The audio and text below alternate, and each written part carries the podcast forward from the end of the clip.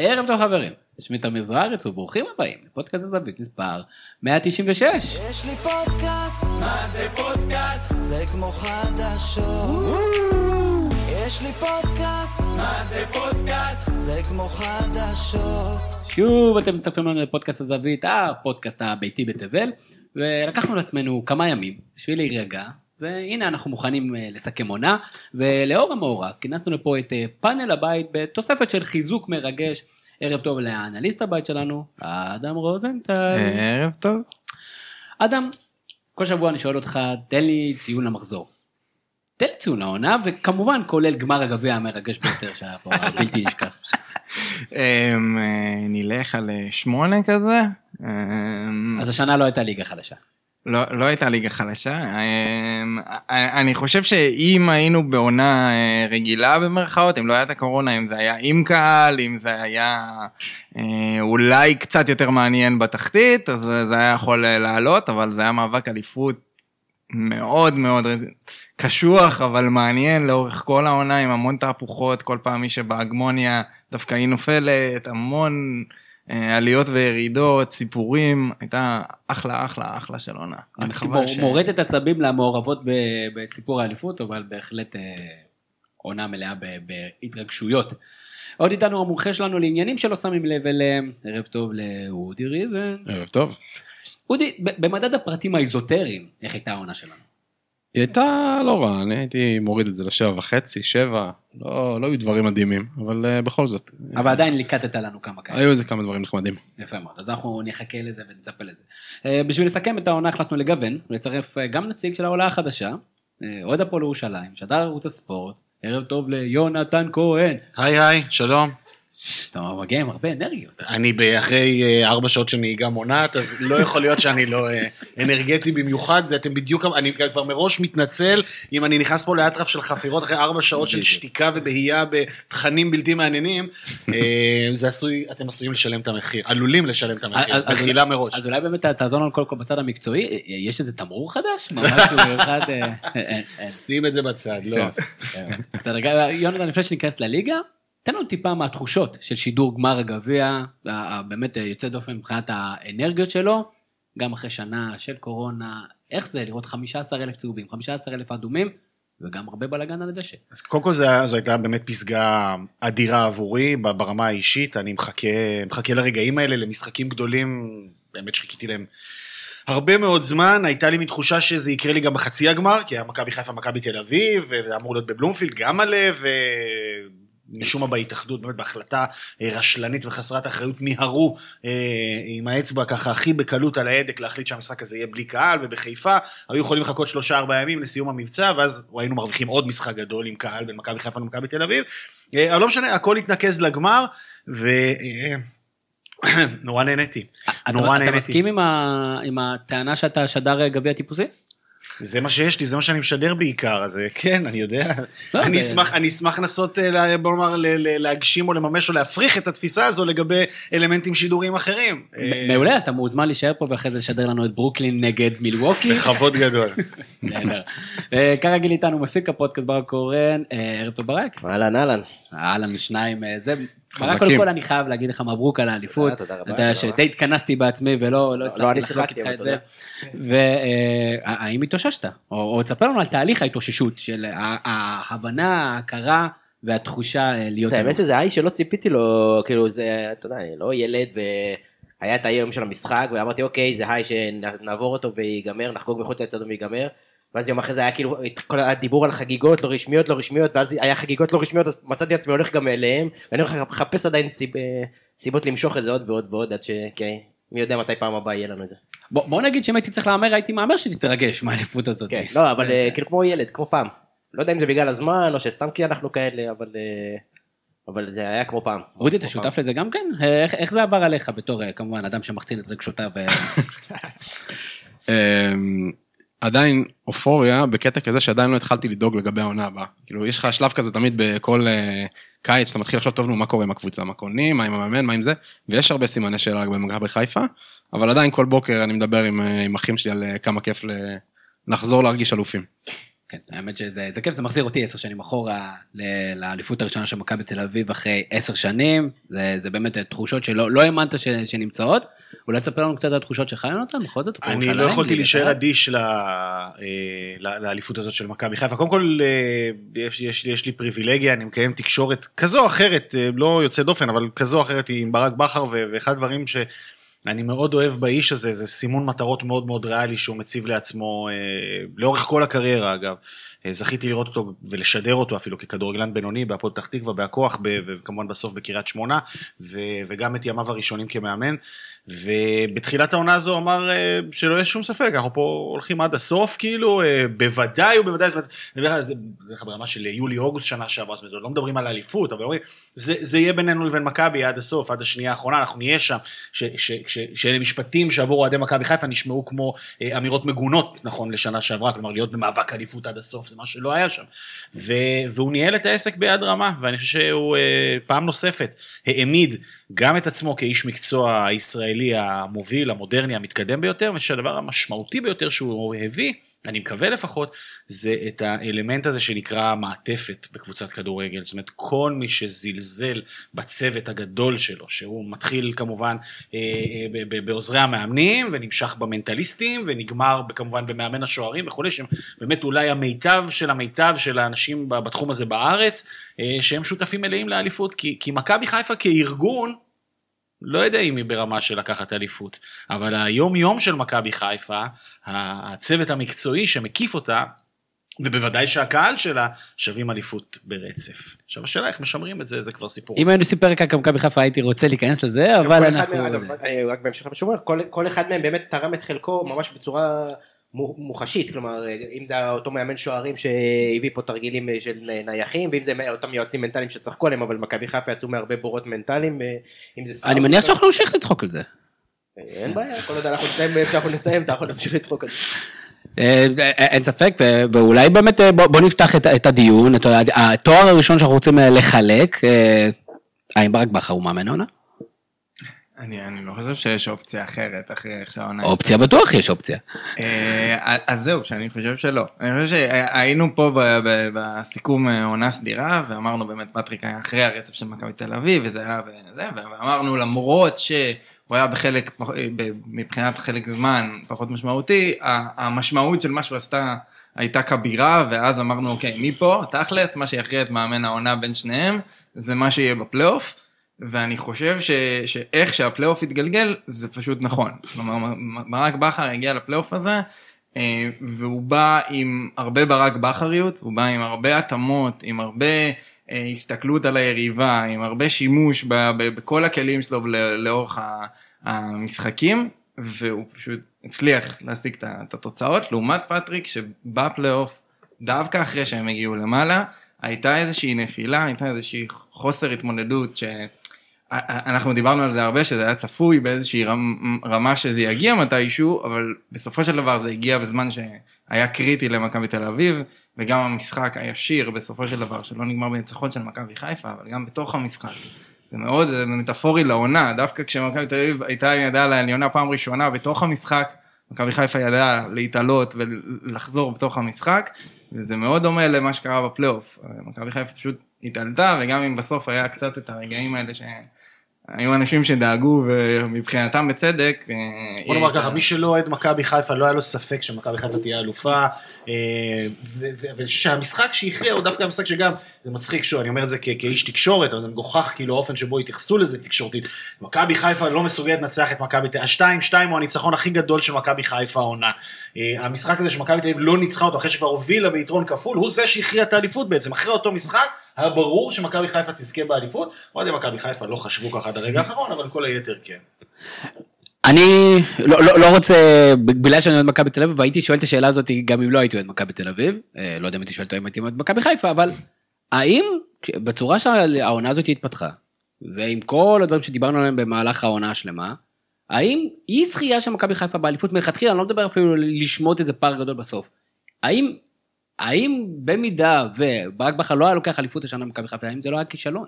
עם הרכב שכמעט לא השתנה, עם מסגרת אחת, האם ברק בכר בסופו של דבר לא עשה רק את המובן מאליו? נכון שבמכבי חיפה אין מובן, אין מובן מאליו, קודם כל לאף אחד לקחת אליפות, ואין מובן מאליו בטח במכבי חיפה זה במערכת של זה עשר שנים. עמוק יותר, אני- שוב, אני אחרי נהיגה מונעת, אני בארץ של דיבור. לא, לא, דבר, דבר. ארבע שעות של שתיקה ובהייה בפלורסנטים. אה, זה עמוק יותר. תשמע. בוא נסתכל על דברים בצורה יבשה. כשאתה מוביל בפער של שמונה אה, מהמקום השני בשלב אה, די מתקדם של העונה, אם אתה מפספס אליפות זה כישלון מהדהד. חד משמעית, נראה לי כל ספורטאי, כל אדם שמתעסק בדברים יגיד לך את זה. כי מצד שני, אה, אני לא חושב שהסגל של מכבי חיפה משמעותית עולה על מכבי תל אביב, אני לא חושב שהאמצעים שעמדו בפני ברק בכר, אני לא חושב שהשדים שהוא היה צריך להתמודד איתם היו אה, אה, פשוטים יותר מאלו של מכבי תל אביב, אני לא חושב שהארגון כארגון היה אה, אה, פשוט יותר ממכבי תל אביב, ולכן אני לא חושב ש... במצב שהם היו בו זה כן היה כישלון, אבל זה לא עמד לרגע, לא היה ספק לרגע, מבחינתי לפחות, ש- ש- שמכבי חיפה תעשה את זה. גם בתחילת הפלייאוף, כשמכבי תל אביב עברה את מכבי חיפה? כן. אתה כן, עדיין היית ב- כן, בטוח לחלוטין. כן, כן, כן. העסק הרגיש בשליטה מלאה כל הזמן. כל הזמן. דרך אגב, אנחנו מדבר על ראיונות אה, יוצאי דופן או המשמעותיים של השנה, אבל הראיון של אה, ברק בכר אחרי המשחק נגד קריית שמונה, נכון שכאילו שוב, סטטיסטית, הסיכוי שמכבי חיפה תפסיד בבית להפועל באר שבע, הוא היה נמוך, ועדיין שהיה צריך להרים... אה, תראה, צילום ראשון שלו אחרי הגול שם של המנגה, ש- המנגה, כן. ש- וכל השחקנים על הדשא, אתה רואה את ברק בכר הולך ואומר, יאללה, יאללה, יאללה, תקומו.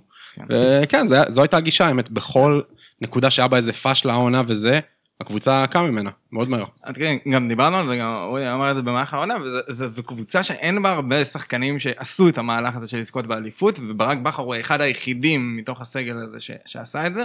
אני חושב שגם שחקנים הסתכלו עליו ככה, הוא היה זה שאשכרה יכול להוביל אותם, שעשה את זה כבר, שיכול לתת את האקסטרה לעשות את זה, ואני מתחבר לשאלה שלך, חזרתי לפודקאסט סיכום שנה שעברה, ישבנו ואמרנו, רגע, אם ברק בכר מגיע לפה וזו סיטואציה כזאת כמו האלישע לוי בנה לו את באר שבע, ומפה זה במרכאות קל, והאם זו סי- הסיטואציה לא במכבי ק- חיפה? לא קל. שנייה, האם ואני- הסיטואציה בוא- בוא במכבי חיפה? לא, אנחנו לא מזלזלים בלזכות באליפות.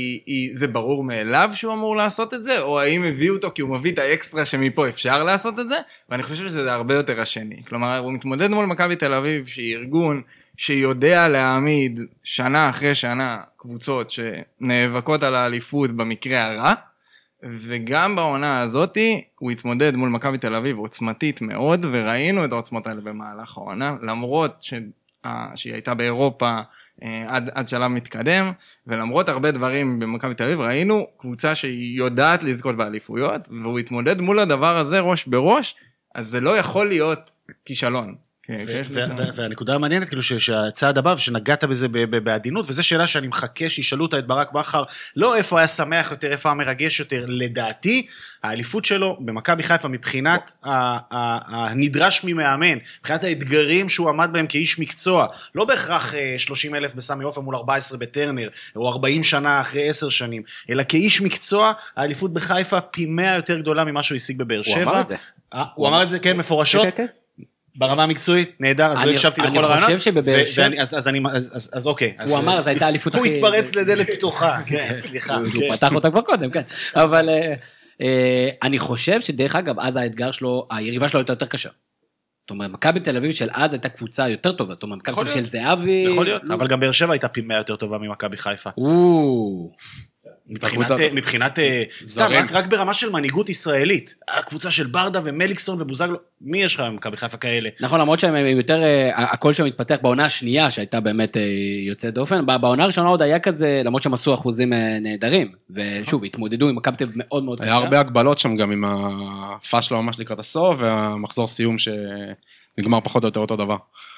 אמת. מה- מה שיונתן אומר בזה, הוא מביא אותנו לשאלה, הדיון, כלומר, האם מכבי חיפה לקחה את האליפות, או מכבי תל אביב הפסידה את אה, האליפות. אז בוא, אז אני אני רוצה להתייחס לזה. אני אומר, כאילו, באמת, אני, אני מתחבר למה שהוא אומר, מכבי חיפה לא קבוצה הכי טובה שהייתה פה בשנים האחרונות, או מצוינת מאוד, כלומר, אין שם שחקנים, יש שם שחקנים טובים, טובים אפילו מאוד, אבל לא קבוצה שאם שנה הבאה מכבי תל אביב, אפילו אם תישאר כמו שהיא, או תתחזק טיפה, לא יכולה לקחת אותה אולי אפילו בקלות, כלומר, היה פה, היה פה צירופי מקרים.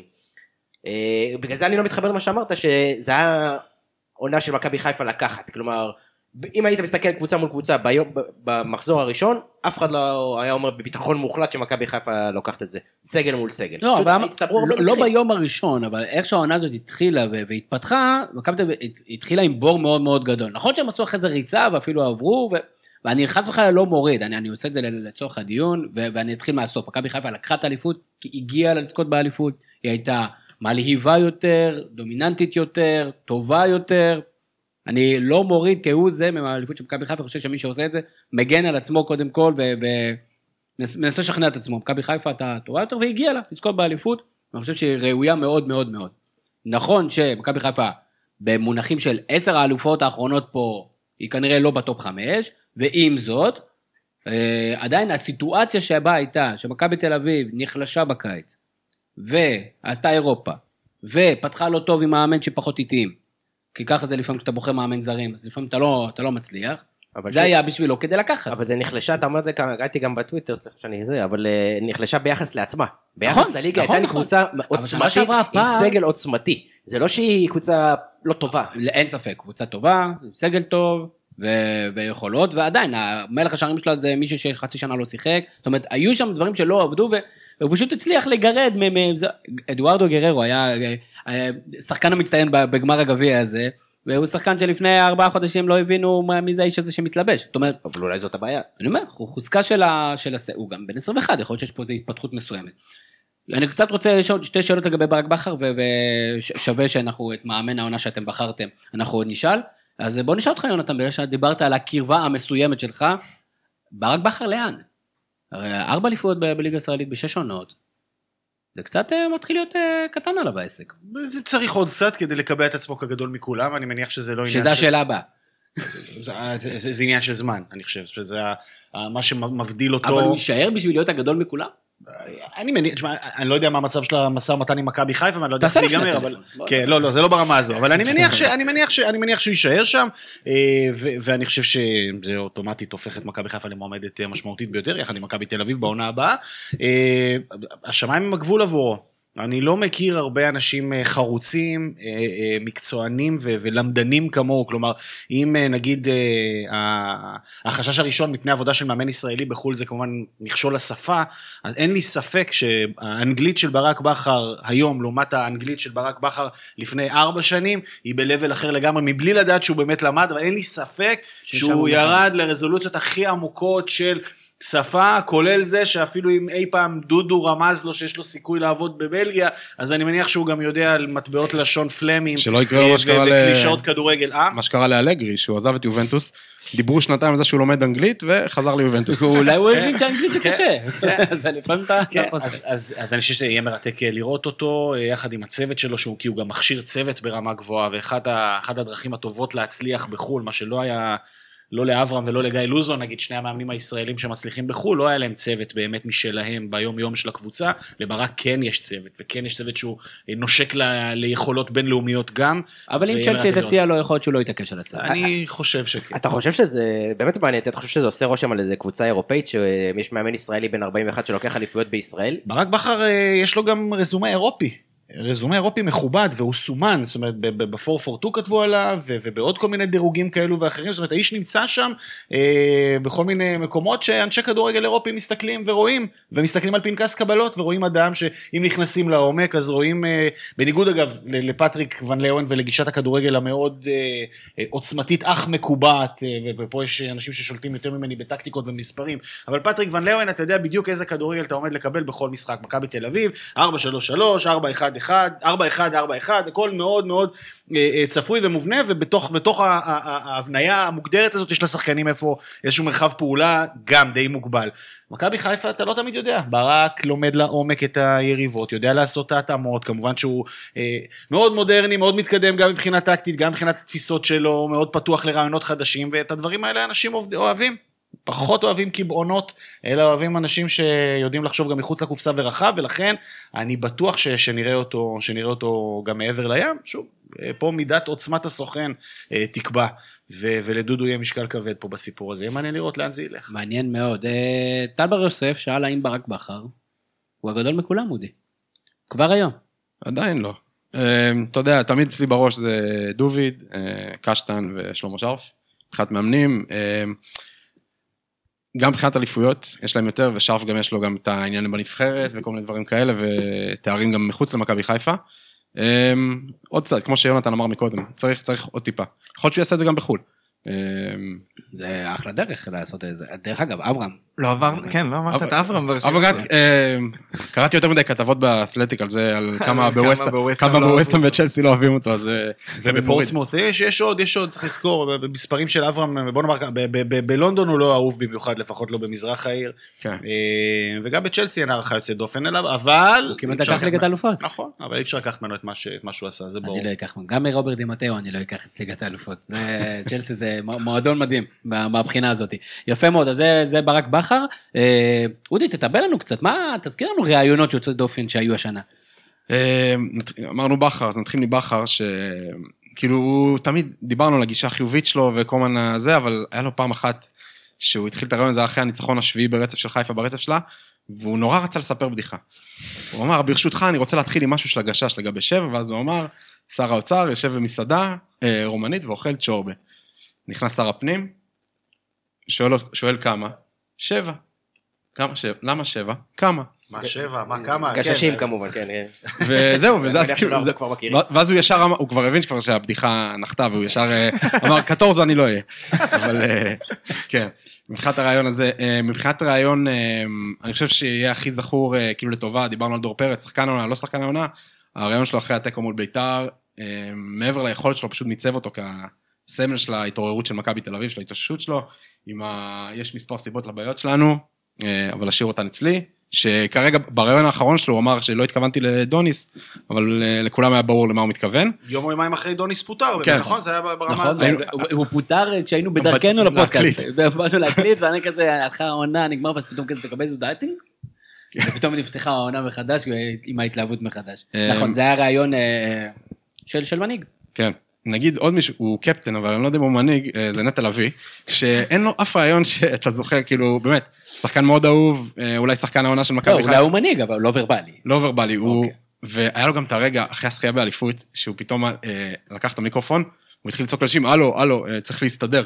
הוא פשוט לקח תפקיד הסדרן שם באמצע חגיגות האליפות וכל האופוריה שם בסמי עופר, זה היה מאוד, מאוד מתאים לנרטיב היבש שלו.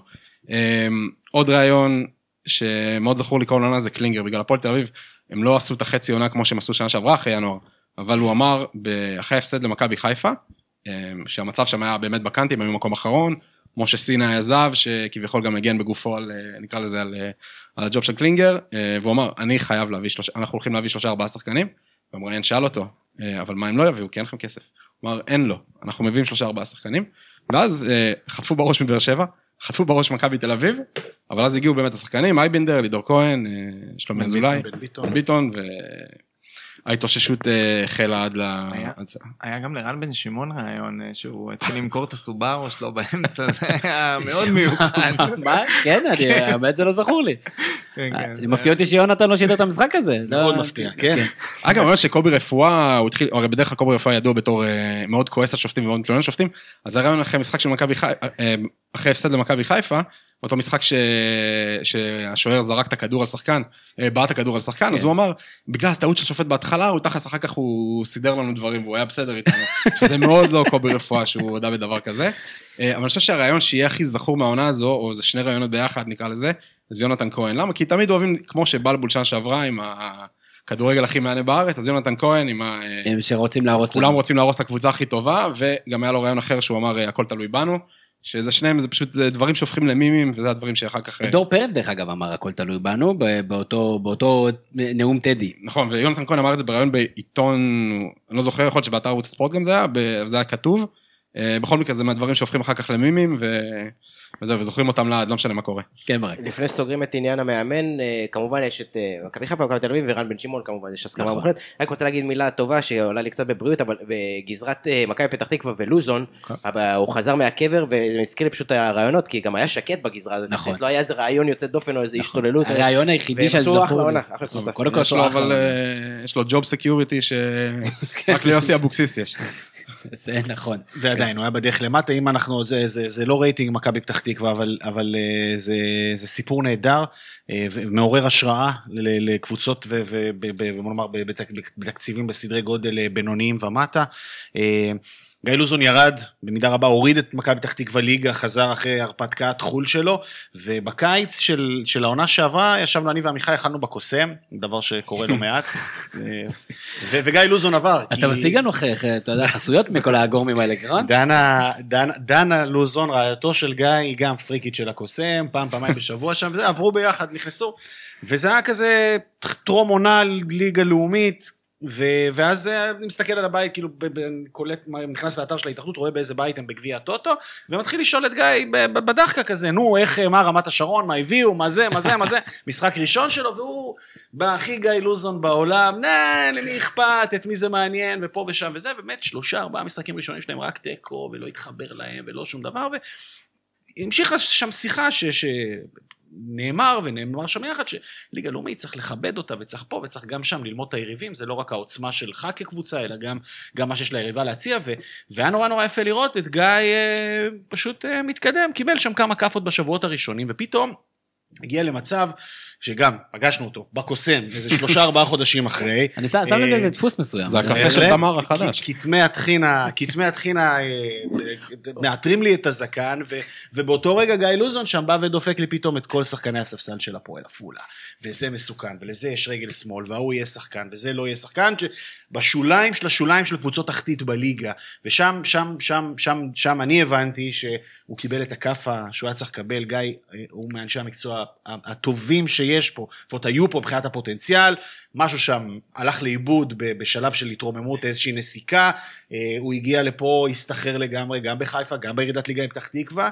וחזר לעצמו, חזר לעצמו, כמובן אי אפשר, זה לא יכול שלא לקרות במועדון הבית שבאמת מספק לו ביטחון תעסוקתי שאין כדוגמתו, זה הבסיס בכלל לעבודה של כל איש מקצוע, של כל אדם, בכל תחום בחיים, ומכבי פתח תקווה היא פשוט אה, מודל ללבוא ולהסתכל בלבן של העיניים, עם חומר מקומי, על כל יריב, תחשבו מה היה קורה למכבי פתח תקווה העונה אם היו פוגעים בזרים, זה, זה הדבר שיש להגיד מעליהם, שלושה זרים סבירים ולא אפס, יכול להיות שהם היו חזק במאבק על האליפות גם, אני אומר בשיא הרצינות. אולי זה אומר שגם לא לא צריך פה המון בשביל כאילו להיות למעלה. יש להם, יש, להם, יש, יש להם כסף המון. יש להם המון, יש להם המון. התוצרת המקומית שלהם היא משהו שאין אין להרבה מועדונים, וזה כנראה גם הולך, הולך וישתבח, ויסלח לי עוד הפועל פתח תקווה.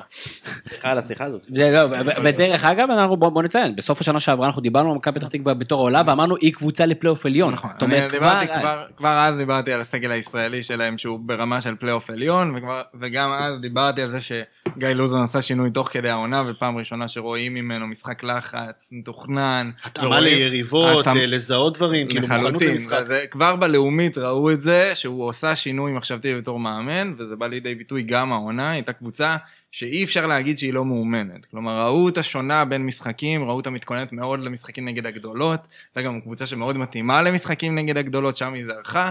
אה, ו- ואני חושב שהשלב הבא שלו זה באמת לראות האם בתוך מכבי פתח תקווה אפשר גם לייצר קבוצה שהיא דומיננטית ויכולה להיות טובה נגד כל הקבוצות בליגה, כי היום... זה הצעד הבא, אני- לגמרי. זה, זה אגב, וסליחה, זה עוד יותר מוריד את הרייטינג, אבל ההצלחה הכי גדולה, הקבוצה, העונה אחרי מכבי חיפה ואשדוד, היא- ואחרי מכבי חיפה ומכבי תל אביב, לפני מכבי פתח תקווה זה אשדוד, כי אשדוד כבר עשתה את הצעד נכון, הבא, באבולוציה שאתה מדבר עליה. אה, רן בן שמעון, בשנה וחצי של עבודה, הפך את אשדוד לקבוצה אה, עמוקה בצורה יוצאת דופן, פשוט שיפר שם המון שחקנים שלא לא ספרנו בליגה, אז אני אומר לכם בשיא הרצינות, אם הייתם אומרים לי בקיץ שעבר, יעקב בריאון לקבוצת צמרת בליגה לאומית, אה, גבולי. היום כשיעקב בריאון עולה מהספסל באשדוד, אומר בואנה איזה עומק יש לקבוצה הזו, איזה שחקן מעולה, ובריאון זה רק דוגמה, יש עוד מלא, גם שחקנים מקומיים שלהם, גם שחקני רכש שהם הביאו, עמרי בן ארוש עולה שם מהספסל פתאום, שזה זה נכס גדול מאוד, ובעיקר מה, ש, מה שאתה נגעת אדם זה הסיפור של הכדורגל של אשדוד, שהפכה להיות קבוצה ורסטילית. אז מול מכבי חיפה, מכבי תל אביב, היא תדע לעמוד עם הקו של החמישה מאחור ולהתגונן, אבל כשתבוא אליה הפועל חדרה גנרית כזאת ותתבנקר, היא תדע במגוון רחב מאוד של אופציות להתקיף אותה כמו לא ידעה מעולם, ויש פה הכל שאלה של מידת התקשורת, אה, מערכת היחסים, מכירות שחקנים עתידיות, יש פה פוטנציאל, אם רן בן שמעון יממש את החוזה שלו לשלוש ארבע שנים. ואם ישמרו על השחקנים. כי- בחלקם, אבל יש כאלה ששגיב יחזקאל הייתה מכירה נבונה, אני חושב שגם גורדנה במידה מסוימת זו מכירה שאפשר לקבל אותה ולהתמודד איתה, כל שאלה של הכמויות. יש היתכנות, כרגע זה נשמע כמו מדע בדיוני, אבל יש היתכנות שיום יבוא והוא יעשה שם קריית שמונה שתיים. מעניין מאוד, גם בשביל קריית שמונה צריך שכמה דברים יקרו ל- צריך לקבוצות שהגדולות. יפלו. קודם. אה, דרך אגב, זרקת הפועל חדרה גנרית כזאת, ובטח שלא התכוונו לזה, אבל איזה פלייאוף תחתון מטורף. ודרך אגב, לא רק מבחינת תוצאות, היה כיף לראות את הפועל חדרה. כן, הפועל חדרה עשתה, כאילו, היא כאילו לא הייתה צריכה, אבל היא עשתה ינואר מצוין. אה, גם עם גרצקין, גם רוטמן, אה, פלקוצ'נקו חזר, הם עשו שם... ו- עידו לוי, ממש חיזקו את זה, עשו חיזוק משמעותי לקבוצה שכבר כמעט הבטיחה עלייה, אה, הישארות, ואז עשו פלייאוף של כיף. מה זה? חבל על הזמן. זה מה שחשבנו שביתר ירושלים תעשה. כן, כן, מה ש... מי חשב? ברק, מה זה, אמר דיברנו על זה, שעדיף להשאיר ש- אותם, שיקבלו ביטחון בפלייאוף התחתון, כי הם יפחדו לעשות שדראפיס את הפלייאוף. וברדה, מה האינטרס שלהם להתפטר אם הם יכולים לעשות פלייאוף של כיף וניצחונות ו- וכדורגל שמח. ובסוף הפועל חדרה ואולי מכבי נתניה קצת היחידות ש- שבאמת נהנו בפלייאוף התחתון. אה, ויהיה מעניין, הפועל חדרה היא קבוצה ש... מה שמאפיין אותה זה שהיא פשוט מחליפה הכל, כל קיץ. כל קיץ היא קבוצה מה שמאפיין אותה זה תמיד אנחנו- אני מהמר עליה בתור היורדת. זה נכון, אבל שנה, עכשיו... שלוש שנים רצוף. השאלה היא, האם עכשיו הפועל חדרה, אחרי העונות האלה, שהיה בהם קצת מזל, והיה קצת את הפגיעות הקיצוניות בזרים, ופתאום הם, האם עכשיו הם יכולים לבנות משהו מעל, ולא רק להחליף הכל ולקוות שהם עוד פעם אה, יפגעו, והאם גם מבחינת המאמן, האם קורצקי זה התאמה שהיא באמת לטווח רחוק, או שזה איזה... הם בעצמם לא משוכנעים. אה, וכשאתה אומר הפועל חדרה ומדבר עליהם ברבים, אז זה לא רבים, זה אדם אחד. גולן, זה בחור. שקוראים לו אורן גולן, שאני מודה שלא הבנתי את הסיפור שלו עד הסוף, אבל אני לא יכול שלא אה, אה, להיות באמת מופ... נדהם ומלא הערכה כלפי פועלו. האיש הגיע לפועל חדרה כשהקבוצה נאבקה על חיה בין ליגה א' לב'. אה, היינו שם, ראינו, היינו במקרה, גם, גם, גם הקבוצה שאני אוהד הייתה שם מול, באותה, עם חדרה באותה, באותה ליגה. אה, הם הסתכלו עלינו מלמטה בעיניים די, די מכבדות, ו, ואיפה הם ואיפה אנחנו, זאת אומרת, אמנם באותה ליגה, אבל הם, הם עשו את זה הרבה קודם, והכל אה, עם אדם, עכשיו, שוב, שיש קבוצות ב-level הזה, נגיד מכבי פתח תקווה וזה, אתה אומר, אוקיי, ננסה להבין למה הם מצליחים ככה. אתה אומר, אוקיי, השקעה במחלקת נוער ומתקנים ופה ושם ושם. חדרה, כשאתה מנסה לתהות לעומק לגבי המודל הזה, כדי אולי ללמוד ממנו משהו, אתה אומר, "אה, יש, פה אורן גולן. זה, מודל הפוך, זה מודל שהם.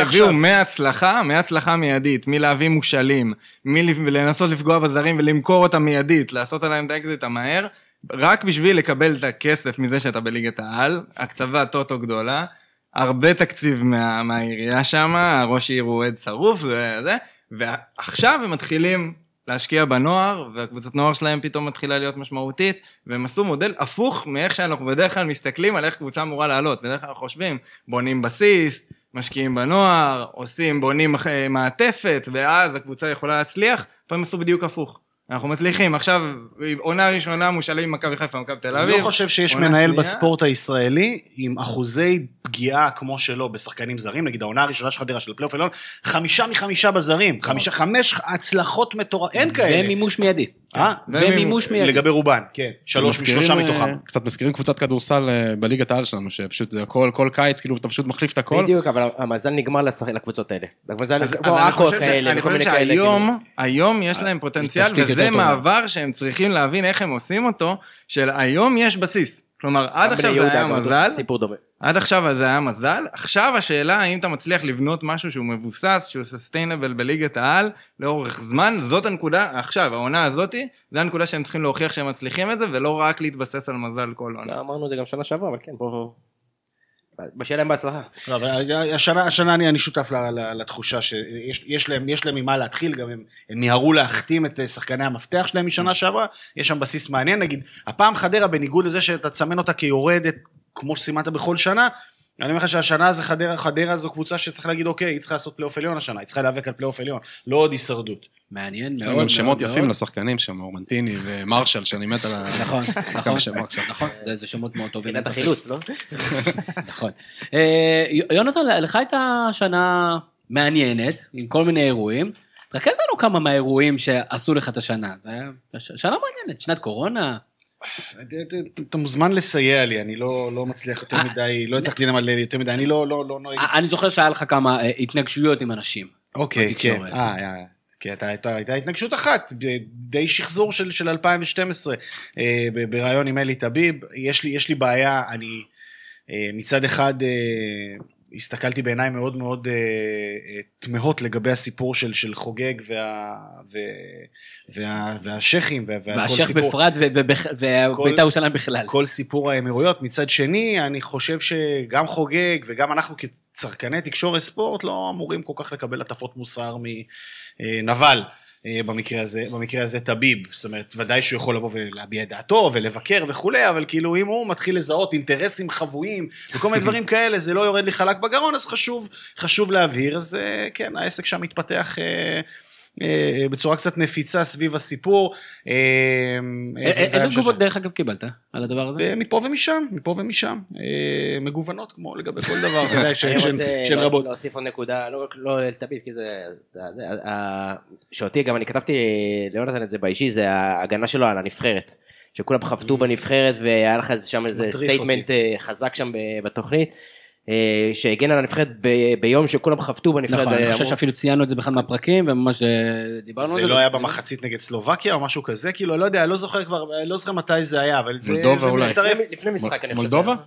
לא זוכר את המשחק, אבל היה איזה תקופה. אבל אבל זה לא באמת משנה, אנחנו רואים את זה כל הזמן, זאת אומרת, האופציה א' זה לבקר ולכתוש, והם לא הוא- מבינים. הוא היה שם ממש בתחושה, בתקופה, ב...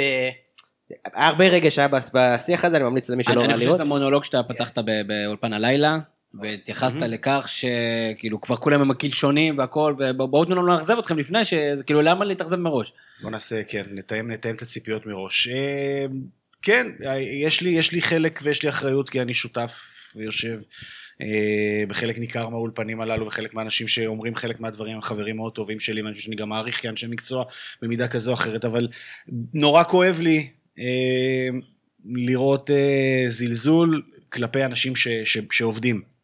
לא בהכרח אני אומר אנשים ש, ש, ש, ש, שמצליחים או לא מצליחים, כי לא תמיד אפשר להצליח, אבל יש אנשים שבאמת לוקחים את העבודה שלהם ברצינות.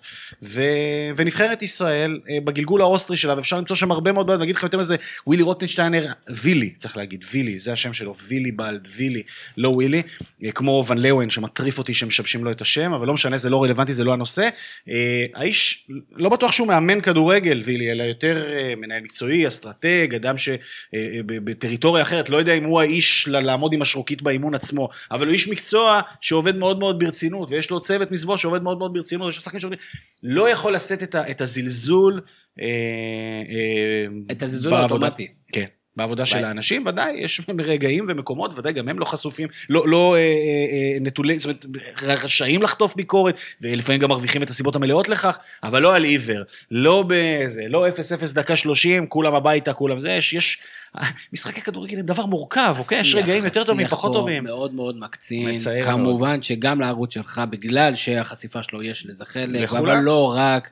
זה גם הרשתות החברתיות, ובכלל הכל, הכל אנחנו מקצין. רואים, אני בדיוק אגיד לך, שוב, זה. אתה- אני- אני אני להפך, אני כאילו, אז אז נכנסת לטריטוריה של ערוץ וכולי, אנחנו רואים את השיח פה עכשיו, נכון, בלי קשר. בכל המקומות. להפך, דווקא, דווקא בתקשורת הספורט, עוד שלאנשים גם, אתה יודע איזה קבוצה הם אוהדים, ומה האינטרס שלהם, שהדברים קצת יותר חשופים וכולי, אני אומר, דווקא תקשורת הספורט במובן הזה היא יותר נקייה ויותר רגועה אה, ביחס למה שמתחולל בחוץ. ב...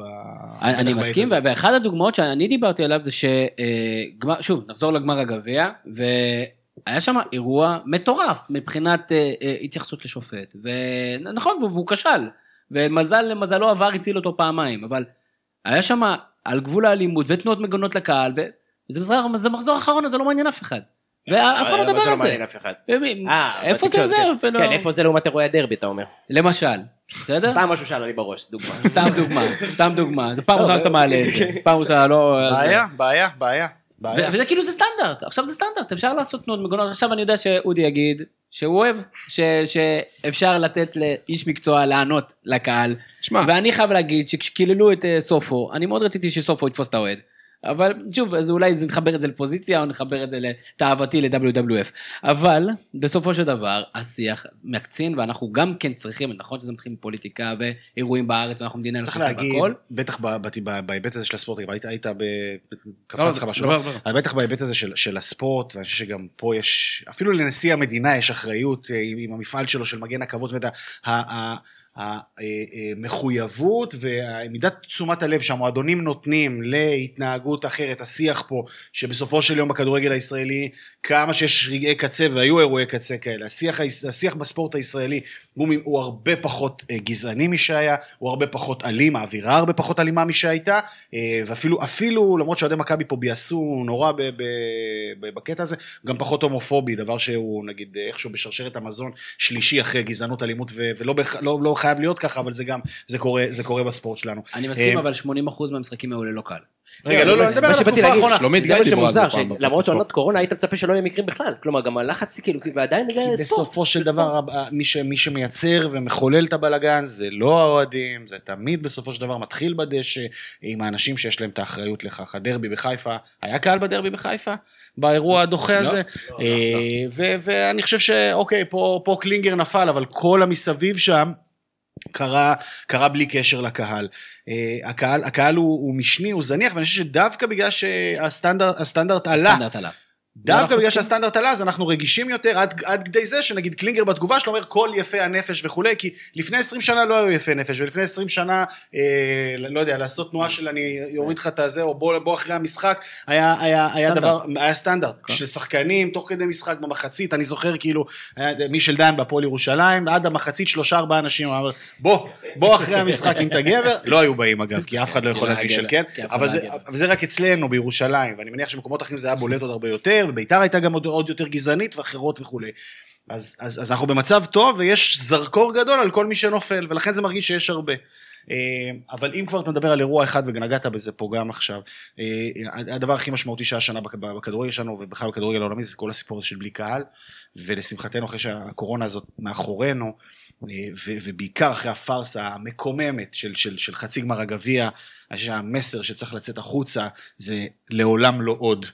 כלומר, אה, במקרה של מגפה עולמית שתאיים על חיי כולנו כפי שהייתה הקורונה, סבבה, נאלץ לספוג כדורגל בלי קהל. זה הפוך, כלומר, שוב, אין לי באמת דעה לגבי המעבר הזה, כאילו, לא, לא לגמרי הבנתי עד הסוף, אולי גם הבעתי את הדעה שלא בדיוק הבנתי עד הסוף, אבל כאילו, אני הייתי בגישה כבר, עברנו 80% מהעונה בלי קהל, אז עוד משחק, כלומר, אני מבין את הגישה, כבר היינו שם, זהו, חזרנו, חזרנו ליציעים. אתה לא שולח אותנו עוד פעם, מספיק, לא, לא, בלי סיבה. שוב, אנחנו גם יודעים, לא יודע, צברנו ניסיון, מבצעים צבאיים וכולי, הם זמניים. נגיד קורונה, אתה אתה לא יכול לדעת, היית חייב להשלים את הליגות, חייב להמשיך לשחק, זה ברור. אבל המסר הוא לעולם- לעולם לא עוד, נקודה.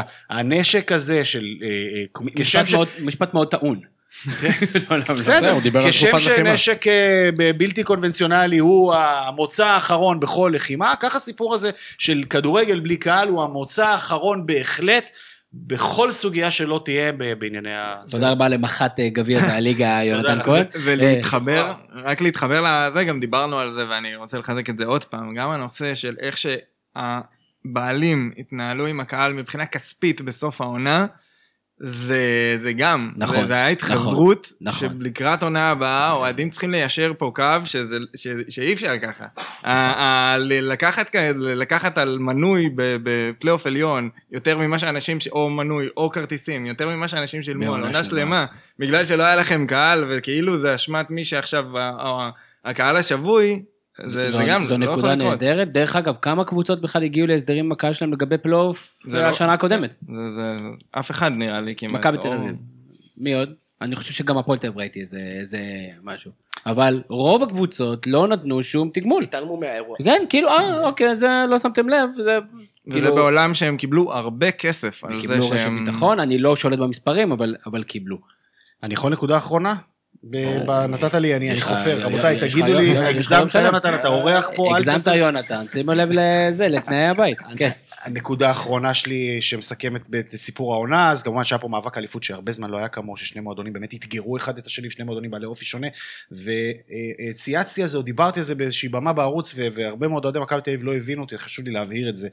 אה, דיברתי על אליפות המוסר של מכבי תל אביב שהיא זכתה בה. עכשיו, יש מי שבאופן, לא יודע, כנראה נטול הבנה, לקח את זה מיד לאיזשהו מקום של, של להיפגע מזה או להיעלב מזה.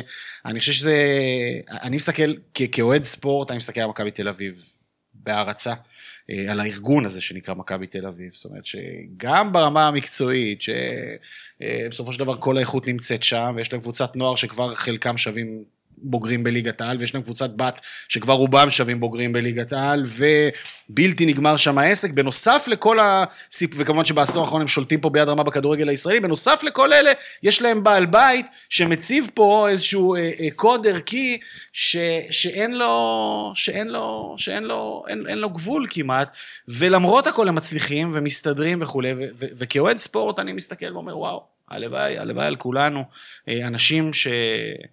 שתפיסת העולם הספורטיבית שלהם מתיישבת עם, עם, עם, עם אה, רף ערכי כה גבוה, וזה השלב של אוהדי מכבי חיפה לחייך ולגחך, אבל, לא, חס וחלילה, אבל חס אני, וחלילה. אני באמת מסתכל על לא, זה לא, לא. בהערצה, זה- זה- זה סיפור ואומר, הלוואי על כולנו. קודם כל זה הנושא הכי טעון שהיה פה שנים, כן, לא רק... אה, נכון.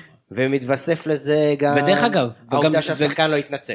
ומתווסף לזה הרבה לא, הוא הרבה התנצל, הוא דברים. הוא לא, זה התנצל על חיזבאללה. מתווסף פה המון דברים, אני לא נוקט צעד, ושוב, אני, ברק, אני משתדל לעשות הפרדה בין בן אדם, בטח כדורגלנים, ואני לא, לא, אני לא מעריץ אותם כבני אדם, לבין אה, איש מקצוע, כלומר, ש... אז שוב, יש פה, יש פה אירוע מאוד מורכב, שמכבי תל אביב, שוב, אני חושב, בעזרת מה ש... כמו שיונתן אמר, בעזרת הבעלים שלהם, שעזר להם לנקוט צעד מאוד מאוד ניצי ומאוד מאוד אה, החלטי, שאני לא בטוח ש... שהוא... הוא לא היה כזה ברור.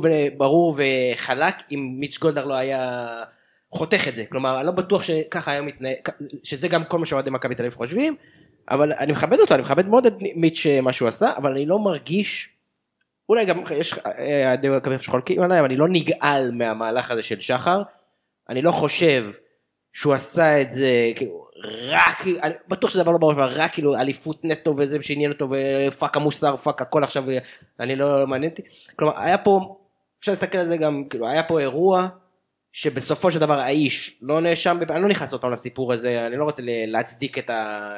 לא רוצה להיות במקום שאני מצדיק את האיש, אבל אני יחסית חי עם זה בשלום שהוא בקבוצה שלי, לא חייב לאהוב את הבן אדם, לא אוהב את הבן אדם, אני חושב גם, אגב, יוש עשה בסוף שנה, זה רק מראה שהוא עוד יותר לא חכם ממה שחשבתי, מאוד לא חכם, מאוד כאילו, בן אדם מאוד קטן, אבל הוא שחקן מצוין, ואין לי בעיה עם זה שהוא כרגע במועדון שלי, אה, לא חייב לאהוד אותו ולא חייב לקנות חולצות שלו, אבל אני, אני חי עם זה בשלום, ואני אני, כאילו לא מתייחס לכל הכוכביות סביב הנושא הזה, אבל אני מבין, אני מבין את הטיעונים, כאילו מה שגם יונתן אמר ושכולם, אני הייתי שמח, אה, אם הייתי בצד שלכם, הייתי שמח, ושוב כנראה שגם אם הייתי אחרי שלוש, אה, כמה אליפויות ברצף, כנראה גם הייתי, היה לי הרבה יותר קל להגיד שאני לא, לא רוצה אותו, כנראה. שוב, זה, זה, זה, זה, זו סוגיה מורכבת של, של פרק שלם, אה, אני חושב ששני שני, שני, ה- שני הנקודות סיימתי, אני הובהרו. אגב, סיימתי. אה, זה- כן. לא, זה יונתן, נושא תודה רבה. זה נושא קשה, ש- זה נושא אי קשה. אפשר לצאת ממנו טוב אגב, לא נכון. אי לא. ואגב, גם נתקלתי בהמון אוהדי מכבי תל אביב שאומרים, למה זה היה טוב? עם אצילי ומיכה אנחנו לוקחים אליפות, למי אכפת? אז אוקיי, יש גם כאלה ויש גם. כאלה. אני נתתי- את אני התפיסה באמת שלי. מבין הכל, אני רק אומר, אני, כאילו, הרף כל כך גבוה עכשיו, שהוא צריך לעמוד בו. כלומר, אין אין ללכת אחורה עכשיו מבחינת מיץ', כלומר, נגיד סתם, סתם דוגמא, זה לא יקרה כנראה, 99 אחוז, אבל סתם החתמה של מיכה עכשיו, תראה מאוד מוזרה. מעניין איך הגעה של מיכה לבאר שבע עם בעלים אישה, מה זה יעשה לשיח? אני מניח שבעקבות אה, אה, אה, התקדים, זה זה ילך פחות, ואני רוצה להאמין שלמדו וכן תהיה פה איזו התנצלות אני, מסוימת שזה שלי, יצא אה. אותך, אני שואל, למרות שאתה שוב, אתה מאוד לא, מאוד מאוד מאוד לא מייצג את האנשים, אבל אה, הספציפיים האלה, אבל כאילו, איפה, מה, מה, מה הכאב הגדול, הרי אני, אני קצת, כאילו, קשה לי להאמין שהשנאה והכעס אליו, זה באמת בגלל אותו אירוע אה, קטינות, אלא יותר בגלל שהוא איש ספורטאי מצוין, שחצה את הקווים מקבוצה ברור- ברור אחת לש... חלק- אה, ברור ליריבה. חלק כלומר, מהעניין. פה, הש- כאילו זה שמנסים להתלות זה כן, אבל הוא שכב, היה עם קטינות וזה וזה, אני, אני מבין את זה, אבל אני לא חושב שזאת. ברור- שזה ברור- מקור השנאה. ברור שאם הוא היה עובר למ"ס אשדוד, השיח עליו היה אחר. אה, ואני חושב שיש פה גם כן אה, איזו התייחסות מסוימת, או, או כעס של אוהדי מכבי תל אביב, ואני אנסה כן לפגוע ל, לרובם, לא, לא לאלה שאומרים, לא משנה, הבנות רצו את זה, או כל- מיני משפטים כאלה, שגם אותם אנחנו שומעים. בגלל אני כי- חושב כי- שאם מיכה כי יעבור. זה כאילו אמור להיות יותר, כאילו סתם דוגמה, מקרה היפותטי, אם מיכה עובר למכבי חיפה זה כאילו הרבה יותר גרוע מאשר אצילי, כאילו לא מזוהה איתכם אצילי, כמו מיכה למשל. שחקן בית אצילי. גם. כל, כל, נכון, אמנם עם, עם, כמה שלבים. שוב, ז- זו סוגיה מאוד מאוד, מאוד ארוכה. שורה תחתונה, אני חושב שיש איזה... אוהדי מכבי תל אביב קצת מרגישים של... נבגדנו שאנחנו הרמ- הרמנו את הרף, והבעלים, השני בטבעו, הראשון בטבעו, באותו שורה, כבוד הנשיא. אה, לא, כבוד הנשיא שהשקיע מיליארד שקל במועדון, לא אה, יישר קו עם, עם, עם דרישות שהן סבירות והגיוניות, מילא זה השחקן אצלך, אבל אתה קלטת מישהו שאנחנו זרקנו בגלל נושא מוסרי, ויש איזה סוג של אכזבה, וגם כן, אני צריך להזכיר, ודיברנו על זה, גם נכתב על זה באתר, שכאילו זה הגיע בצורה די אה, חלקה, התקשורת לא הזדעקה, לא היה איזה רעש מאוד מאוד גדול, כאילו, אה, לא נשתמש באותה מילה, whitening, שדיברו עליה הרבה זה, אבל כאילו הייתה איזה סוג של אכזבה של, זה קצת לא פייר. זה האירוע המרכזי של השנה? חוץ מקורונה כמובן? זה האירוע הכי מדובר של השנה. אני חושב, דרך אגב, שבסופו של דבר, כמו שאמר יונתן, זה יעשה טוב. בוא נעשה הפרדה לסיפור עצמו, מקצועית. אני מזכיר שמכבי חיפה הייתה מקום ראשון, כן, שהוא הגיע. נכון. מכבי חיפה הייתה שורדת מקום ראשון בלעדיו? שאלה גדולה? לא יודע להגיד לך. לא בטוח. הוא היה- נכון הוא שמונה הפרש. הוא היה שובר שוויון לכל עניין ודבר, אין פה ספק 11 בכלל. בישולים. זה- אין לך זה- בישולים של הליגה בחצי עונה. נכון, 11 בישולים. או 10 בישולים, עם אותו דבר כמו דן ביטון, כן, זה... זה- הוא שחקן שיודע לשים, לשים מספרים על הדשא, ידענו את זה גם קודם. דרך אגב, בעזיבה, ברור שהעזיבה של אצילי ומיכה, אז באצילי הייתה עזיבה יותר משמעותית מבחינה מקצועית, זה היה ברור. גם ככה, יהיה מעניין לראות איך מיכה מתנהל, כי אצילי כביכול גם לקח את תפקיד הנבל. זאת אומרת, דיברנו על המילה נבל, אני חושב שזה הכי הרבה שאי פעם אמרתי נבל בתוכנית אחת, אבל אה, הוא לקח את התפקיד וכאילו אה, לחגוג עם האוהדים ולהשתולל, ו- ו- וכמובן התמונות, התמונות המצערות האלה מ- מ- מהחגיגות האליפות. שמע, אתה ראית מה הוא אמר אחרי שהוא את הפנדל נגד באר שבע, את הגול הראשון. צילמו אותו, הוא הרים ידיים למעלה ועושה רק הוא רואה הכל. לא. יכול להיות שיש לו תמונות בלעדיות. שמע, כל הדבר, הוא רואה, כאילו, לא משנה, צודק, הוא רואה את עצמו כקורבן, אני חושב שגם רוב הכדורגלנים רואים אותו ואת מיכה כקורבנות. ערן זהבי במגרש פתוח, היה ברעיון שלו ושל דסה, הוא אמר משהו שלדעתי רוב הכדורגלנים חושבים, דור פרץ, ווטאבר, כאילו אין מה לעשות, יש דיסוננס מאוד גדול בין איך שהרבה מהקהל רואה את זה, איך אה, מיץ' גולדהר מן הסתם רואה את זה, ואיך שאנשים שאשכרה מעורבים בזה, כדורגלנים, רואים את זה. בעצם הוא- ועדיף לחיות בעולם שבו האג'נדה של גולדה היא זו שמנצחת, או היא זו שלפחות קובעת את הקו על פני אה, או התפיסה מעורר- המתירנית של הכדורגלנים. בוא נגיד אם אני או- לא אוהד של אחת מהקבוצות, א- אני- ו- ו- ואני אבא לילדות, אז אני חד שמח משמעית, שמדברים שוב, על אני, זה. אני לגמרי בצד שלך, אני רק אומר שזה קל, ואני אומר במחאות, קל יותר לעשות את זה שתמיד גולדור וקבוצה מצליחה, אליפות משמעית. מאשר שאתה באש- באשדוד או בקבוצה שנאבקת על הירידה או לא יודע מה, ואתה נכון. צריך לקבל החלטה כזאת. לגמרי, נכון. לגמרי. נכון. דרך אגב, יש גם צד שני שאומר, רגע, מה, אתה תעזור בשיקום, בוא, בוא, ת- תעשה את זה, כאילו, ת- תעבוד מבית, ואני, זו הייתה הדעה שלי, כשאותו שהיה הזמן שאל אותי בפרק, האם מה אתה חושב? אמרתי, אני חושב שצריך. לא, לא בטוח שזה נכון לזרוק ילד שהיה מגיל 6 במכבי תל אביב, עשה 30 שנה, עשה טעות, ועכשיו אתה, אתה זורק אותו, זה, זה גם גישה, ואני, ואני יכול להבין אותה. אה, וכן, בעומר אצילי היום הוא לא אהוב ליבי, אה, ללא ספק. אה, אני רוצה לדבר קצת טקטיקה, דיברנו הרבה על דברים מסביב. אדם, תן לנו כמה טרנדים טקטיים שהליגת העל שלנו הציגה השנה. סבבה. אז אה, אוקיי, וואו, זה שיפט קיצוני. כן, עכשיו. אה, אז, אז קודם כל אני רוצה להתחבר למשהו שיונתן אמר מקודם, על ון לבן, אה, ו- ובאמת, ון לבן, הוא, הוא הגיע אחרי דוניס שהיה מאוד מפוזר ברמת המערכים והטקטיקה, ועשה הרבה שינויים, והיה מאוד מאוד לא, לא ברור, לא כאילו... כמו שאומרים על תינוק, שהוא ברור, אז הוא לא היה ברור.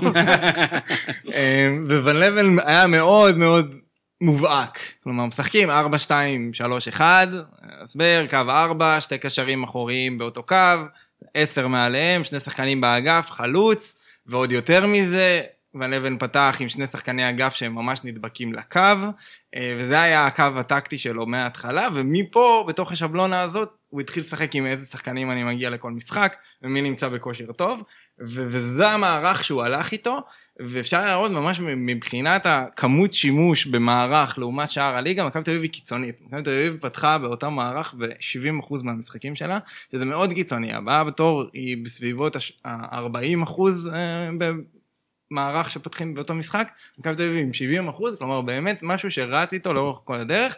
ואפשר להבין כי ון לבן עשה... גם ביתר תל אביב בת ים משחקת ככה, וגם הנוער משחק ככה. בדיוק, ון לבן הביא את זה בעצם מהקבוצות נוער של מכבי תל אביב, וזה לא משהו שאמור להפתיע את מי שמכיר אותו בתור אה, איש מקצוע.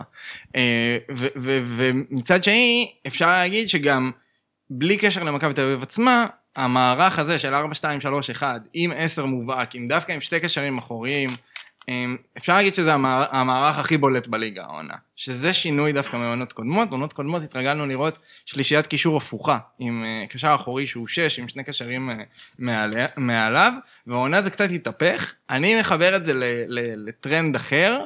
אה, שקשור למשחק הלחץ. אני חושב שזו התפתחות בכמה שנים האחרונות, זה, זה קצת אפקט אה, שהגיע אחרי אה, מכבי תל אביב של איביץ' דווקא, על אה, זה שקבוצות מבינות שחוץ מהיכולת שלהם לעמוד אחורה סדור, וזה צריך לבוא עם תוכנית לחץ סדורה, ומערכים בעצם שיש להם רק שני קשרים באמצע, ו...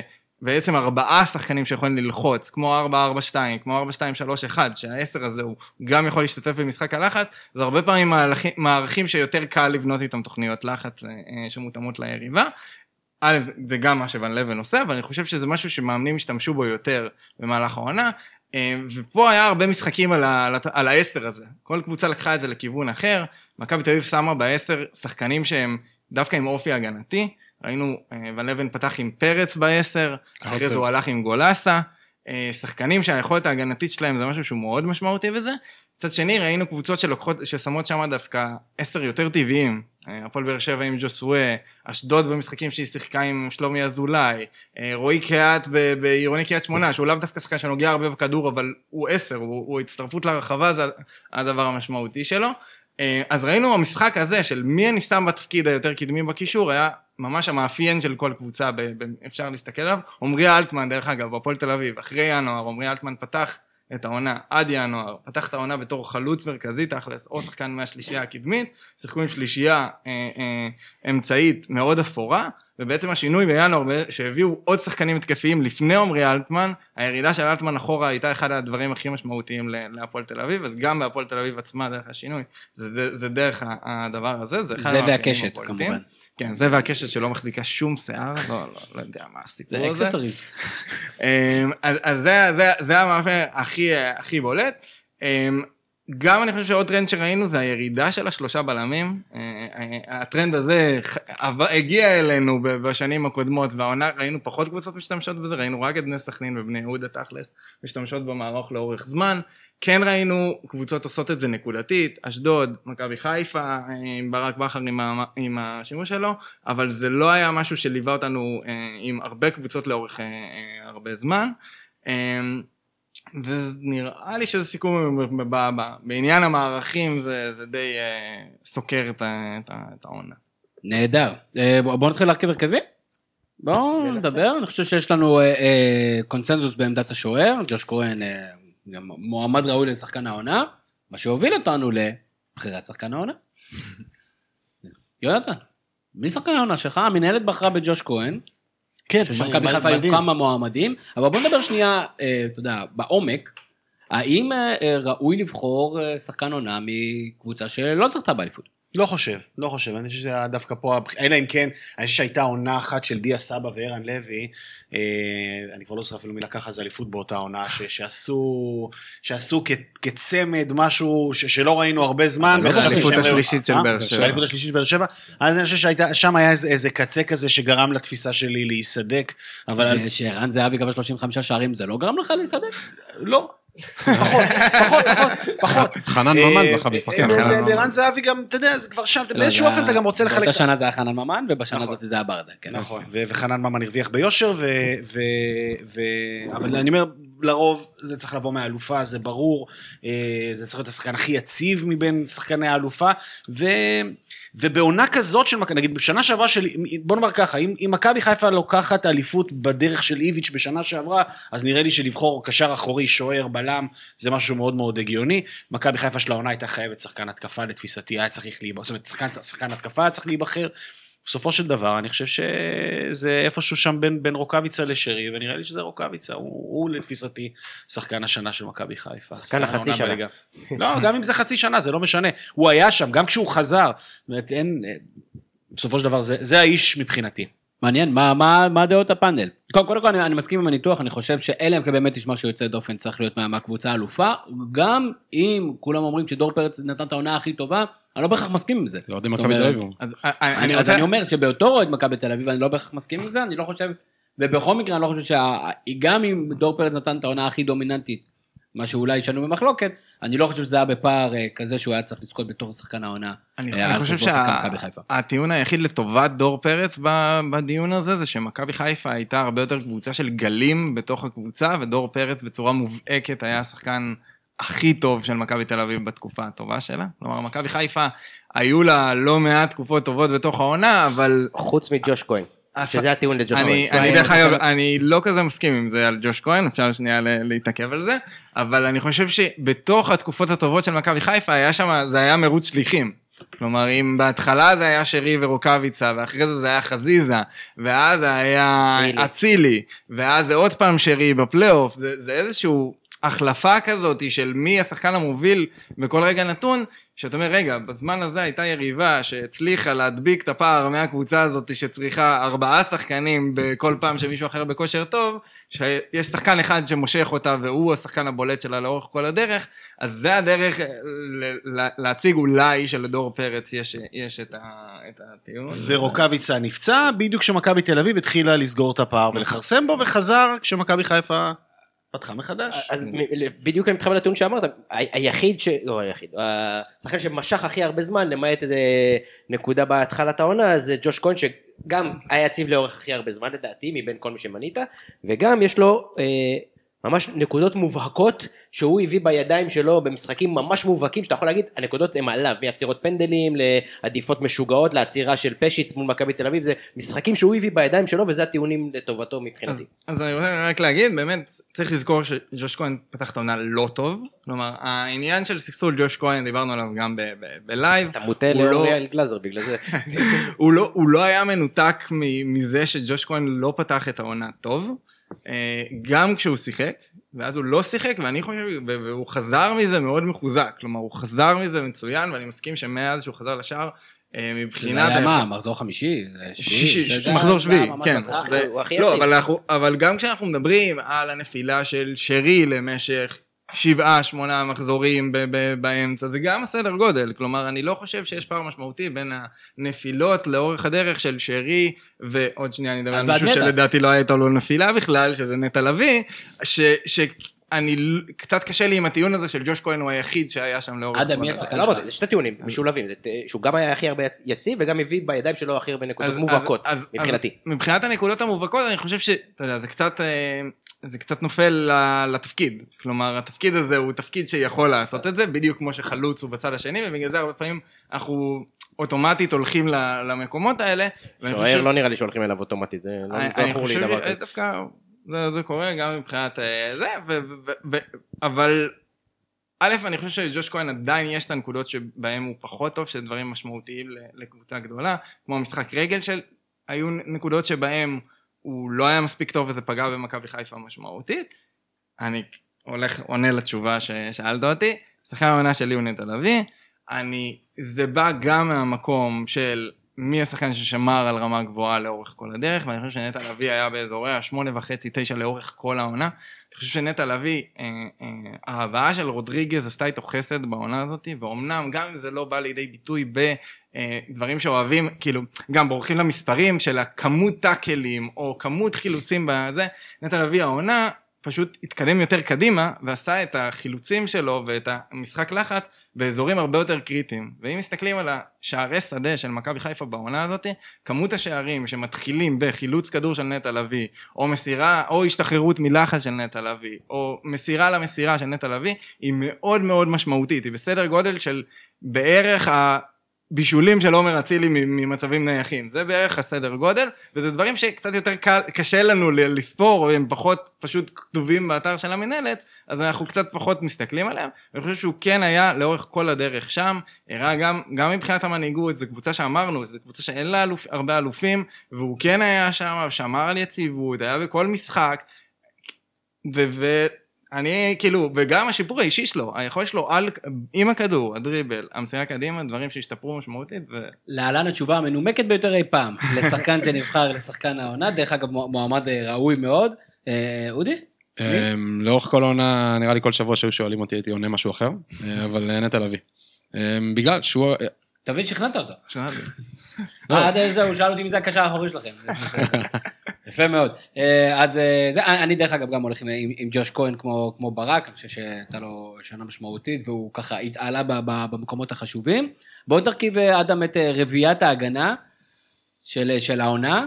אה, אוקיי, אז אה, יש, יש אחד שנסכים עליו בטוח, שזה פלניץ', אוקיי? אה, אני חושב שפלניץ' זה, זה ברק אמר את זה בתחילת העונה, אני יכול לתת, לא להגיד את זה, שהפגיעה של פלניץ' אה, מול אה, פשיץ, או הפגיעה בפלניץ' בפני עצמה, זה אחת הנקודות הכי מרכזיות שמכבי חיפה הייתה צריכה להצליח בה בשביל שהעונה הזאת תהיה מוצלחת.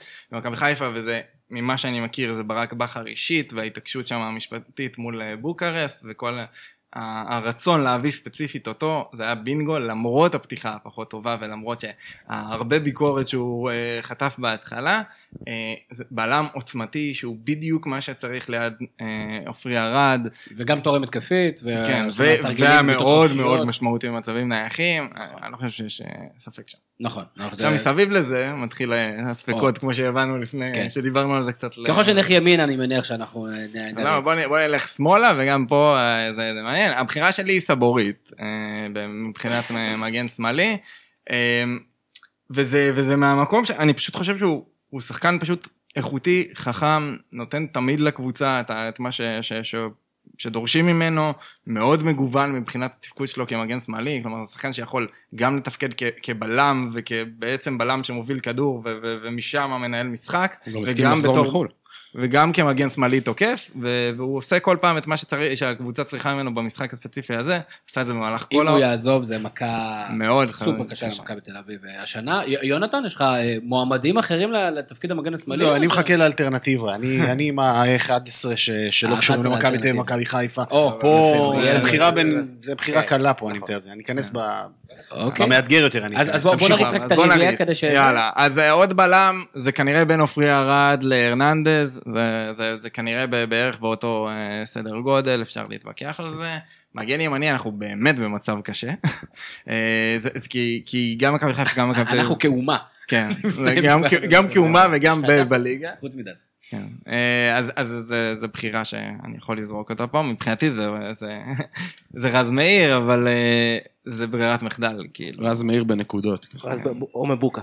אה, אני אני לא לא רוצה לריב יותר מדי. אה, אז בוא, בוא, מה- מה באמת חוליית ההגנה האלטרנטיבית אם אנחנו לא בוחרים שחקנים אה, של מכבי תל אביב ומכבי חיפה ברביעייה האחורית? אני אומר- גם, דרך אגב, גם בשער. כן, בשער, אה, מבחינתי זה רובי לבקוביץ'. מובהק. אין ויכוח ששוער העונה, אם, אם לא ג'וש כהן מתעלה באמת, לבקוביץ' הוא השוער הכי טוב בליגה, אה, הוא הישראלי הכי טוב, הוא, יליד הארץ הכי טוב, אה, בפער עשה עונה גדולה בחדרה השנה, החזיק אותם, יציב, אני, אני לא מצליח להבין, פיקשוש גדול, הוא היה כבר בהפועל תל אביב לפני שנתיים, ויתרו עליו, יש משהו, יש משהו שלא, ש, ש, ש, שלא מתחבר לו לכדי רצפים של עונות במקומות מסוימים, נכס גדול, חדרה שמרה עליו, אין, אין עוררין לגביו. מגן הימני של העונה, שלא מהגדולות, מגיע אצלי זה, זה ינון אליהו של מכבי פתח תקווה.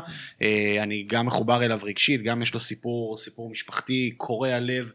אה, ומורכב במיוחד, ו- ו- ותמיד תענוג לראות אה, חבר'ה שעולים מליגה לאומית ו- וכובשים את הליגה. אני, אני מסכים.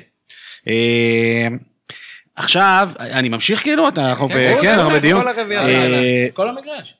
אוקיי, אז uh, בבלמים זה שאלה, כי השכל הישר ישר לוקח אותך לכיוון החבר'ה של קריית שמונה. Uh, העניין הוא שהם לא יכולים לשחק, לפחות זה השנה, זה בלט נורא. אם נחמיאס לא שיחק, הם קיבלו רביעייה. אם אורי דהן לא שיחק, הם גם קיבלו רביעייה. זאת אומרת, כשהיה רק אחד מהם, זה לא עבד. כששניהם היו יחד, והם נפרדים שנה הבאה. הם נפרדים, וזה מאוד מאוד מעניין. כשהם משחקים יחד, הם באמת, יחד עם ברטקוס בעונת שיא, אגב, ברגעים המשמעותיים, הוא נראה פחות טוב, הוא פידח נגד מכבי חיפה, הוא פידח בעוד איזה משחק עם פרופיל גבוה, אבל בגדול הוא בעונת שיא. אה, ברטקוס, יחד עם שני הבלמים, היו באמת הגנה מעולה, אה, אבל מאחר שהם לא הצליחו להיות טובים, כשלא היו אחד עם השני, אז אני בחרתי להשמיט את שניהם. את שניהם. כן, כי- כי כן, אני לא יכול לתת להם את שני המקומות. מי שהיה בך. אה, והלכתי פה עם? זרים. אה, צווטקוביץ' ו- וסיסה של חדרה. אני חושב שביתר הליגה היו מהטובים שבטובים, אולי אורבל אוריאן שם ראוי ממכבי פתח תקווה גם. כן, אז, אז לתוך השמות אני רוצה לזרוק עוד שם שקצת נשכח, שהוא פשוט בלם מטורף, שזה מיגל ויטור, שבתוך העונה הזאת של באר שבע, הוא היה מצוין. כאילו. צריך לדבר על באר שבע, אתה צודק דרך אגב, לגמרי. לא זיהיתי אותו עם בלי רצועה פשוט. כן. באר שבע עשתה עונה מטורפת כל עוד אבוקסיס היה שם. אה, היא, היא, מצט... היא לא מיצתה את הפוטנציאל שלה, היא הוציאה מעצמה 400 אחוז. אני רוצה להבהיר ולהזכיר למי שבטעות שכח, הפועל באר שבע עשתה שלב בתים באירופה, הפועל באר שבע ניצחה את ניס ב- במושבה, ניס, אה, אולי הקבוצה הכי עשירה בליגה הצרפתית זה אחרי פריס סן של רומא בשנות ה-90, לא? ניצחה את ניס או ניצחה את סלאביה פראג? ניצחה את ניס, ניצחה גם, גם וגם וגם, אבל ניצחה את ניס, ניצחה. את ניס 1-0 פראג זה יותר עם. הבן של אסי רחמים, שהוא הכל חוץ משוער כדורגל, בחור אדיר, רז רחמים בשער, שמר על שער נקי, אה, וכמובן רותם חתואל כבש את שער הניצחון, ואחד הרגעים הגדולים של הפועל באר שבע, מה שאבוקסיס הוציא מהקבוצה הזו, הוא, הוא נפרד שם לא מסיבות ספורטיביות, לא מסיבות מקצועיות, אבל הוא הוציא מהם מעל ומעבר, וכדי שרז רחמים ורותם חתואל ושבירו, שחקנים שמאוד גבולים לליגת העל יצליחו, היה צריך את העוגנים בדמות אה, ויטור שעשה עונה עצומה, אני, אני שותף לגמרי לקביעה הזו.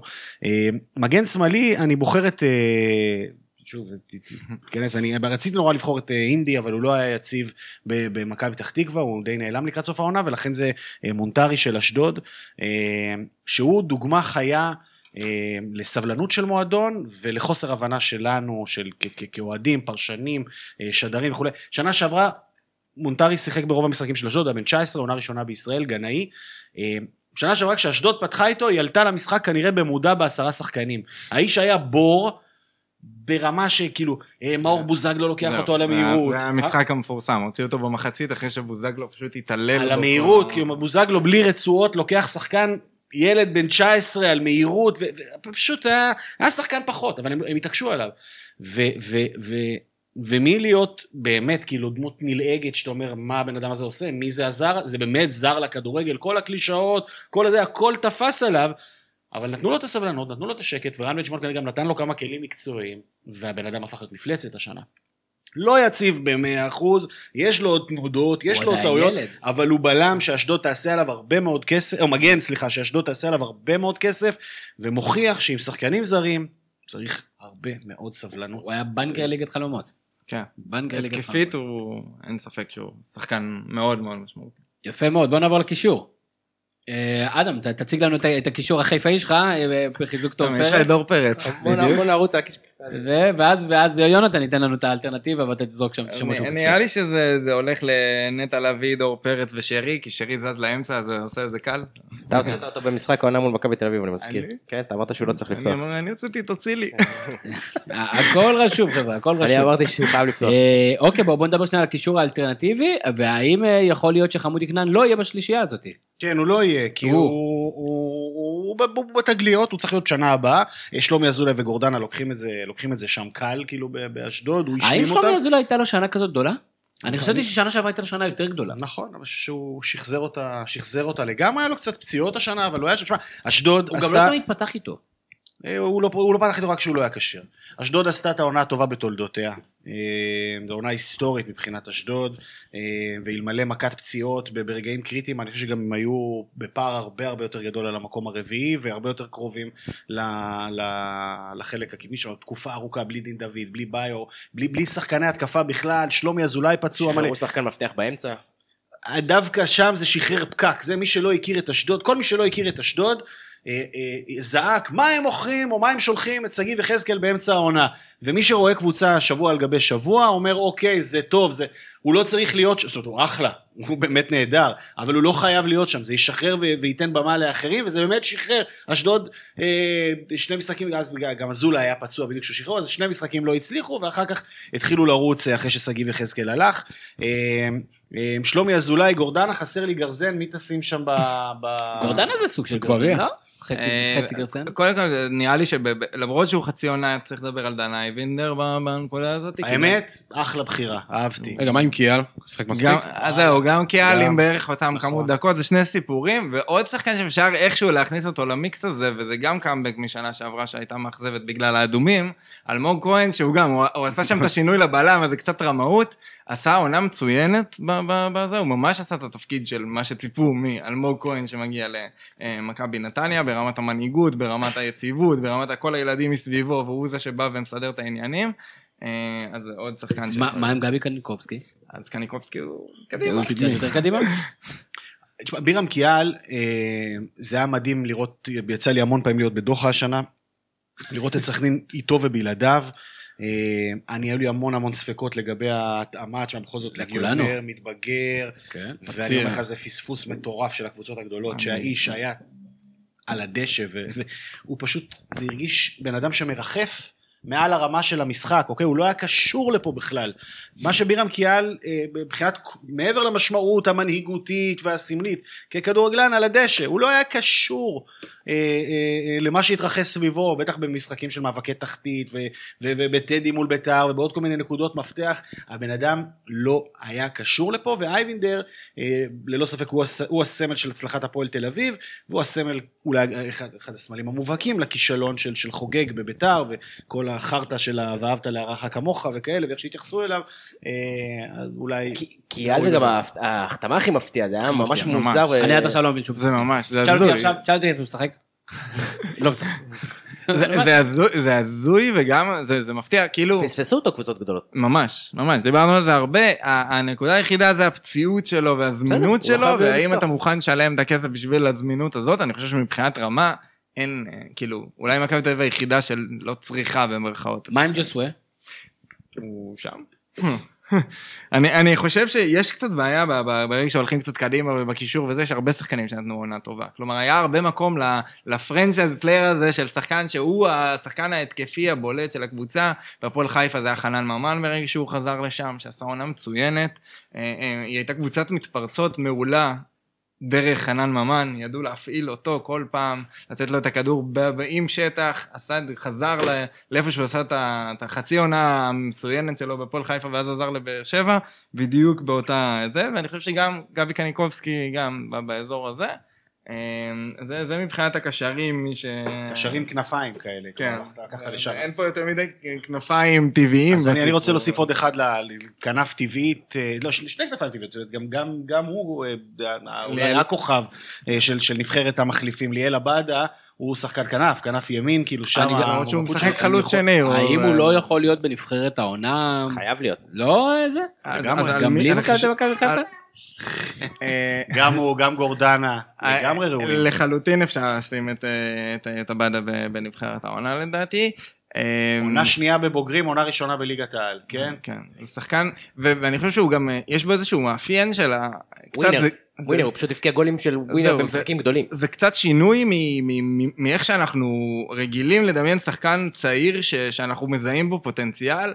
בדרך כלל בליגת העל אנחנו מאוד מסתכלים על הדריבל, על היכולת עם הכדור, ואני חושב שעבדה גם, הוא מסמל קצת שינוי שאנחנו רואים בשחקנים התקפיים שלנו, של התנועה בלי כדור, של השחקן שמצליח להיות משמעותי דרך זה שהוא מקבל את הכדור במקומות הנכונים, והוא חד מול השער, והוא עושה את הפעולות החדות, ולאו דווקא את הרבה פעולות כדור, זה ממש האנטיתזה של מנור סלומון. שחקן של תכלס, שחקן של תכלס. ואני, רוצה לחבר את זה דרך הזה, זה, הוא לא קשור לשחקן העונה, אבל זה גם בתוך הטרנד הזה, אני חושב ששגיב יחזקאל בין העונות, וזה בזכות רן בן שמעון, הוא בדיוק. השינוי הזה.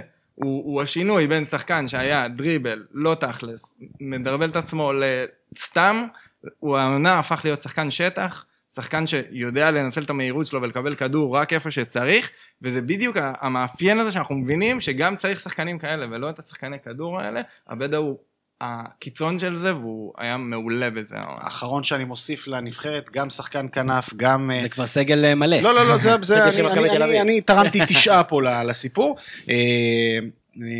זה גוסטבו מרמנטיני של חדרה, נכון. אה, מסוג השחקנים האלה שבשלב ראשון נראה לך שאוקיי, הוא הולך להיות הראשון שיואף פה, אני יודע שהוא גם הוצא לקבוצות מהליגה הלאומית לקראת חלון ההעברות הראשון, זאת אומרת חדרה די, די חשבה שהיא הולכת לוותר עליו.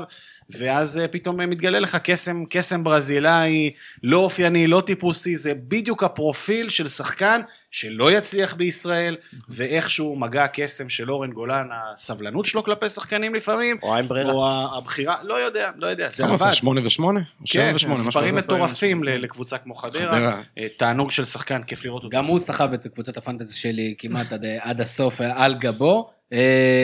בואו נגיע לחלוצים. מה, במכבי חיפה, זה, במעורב נראה לי הלכנו עד הסוף כזה. כן.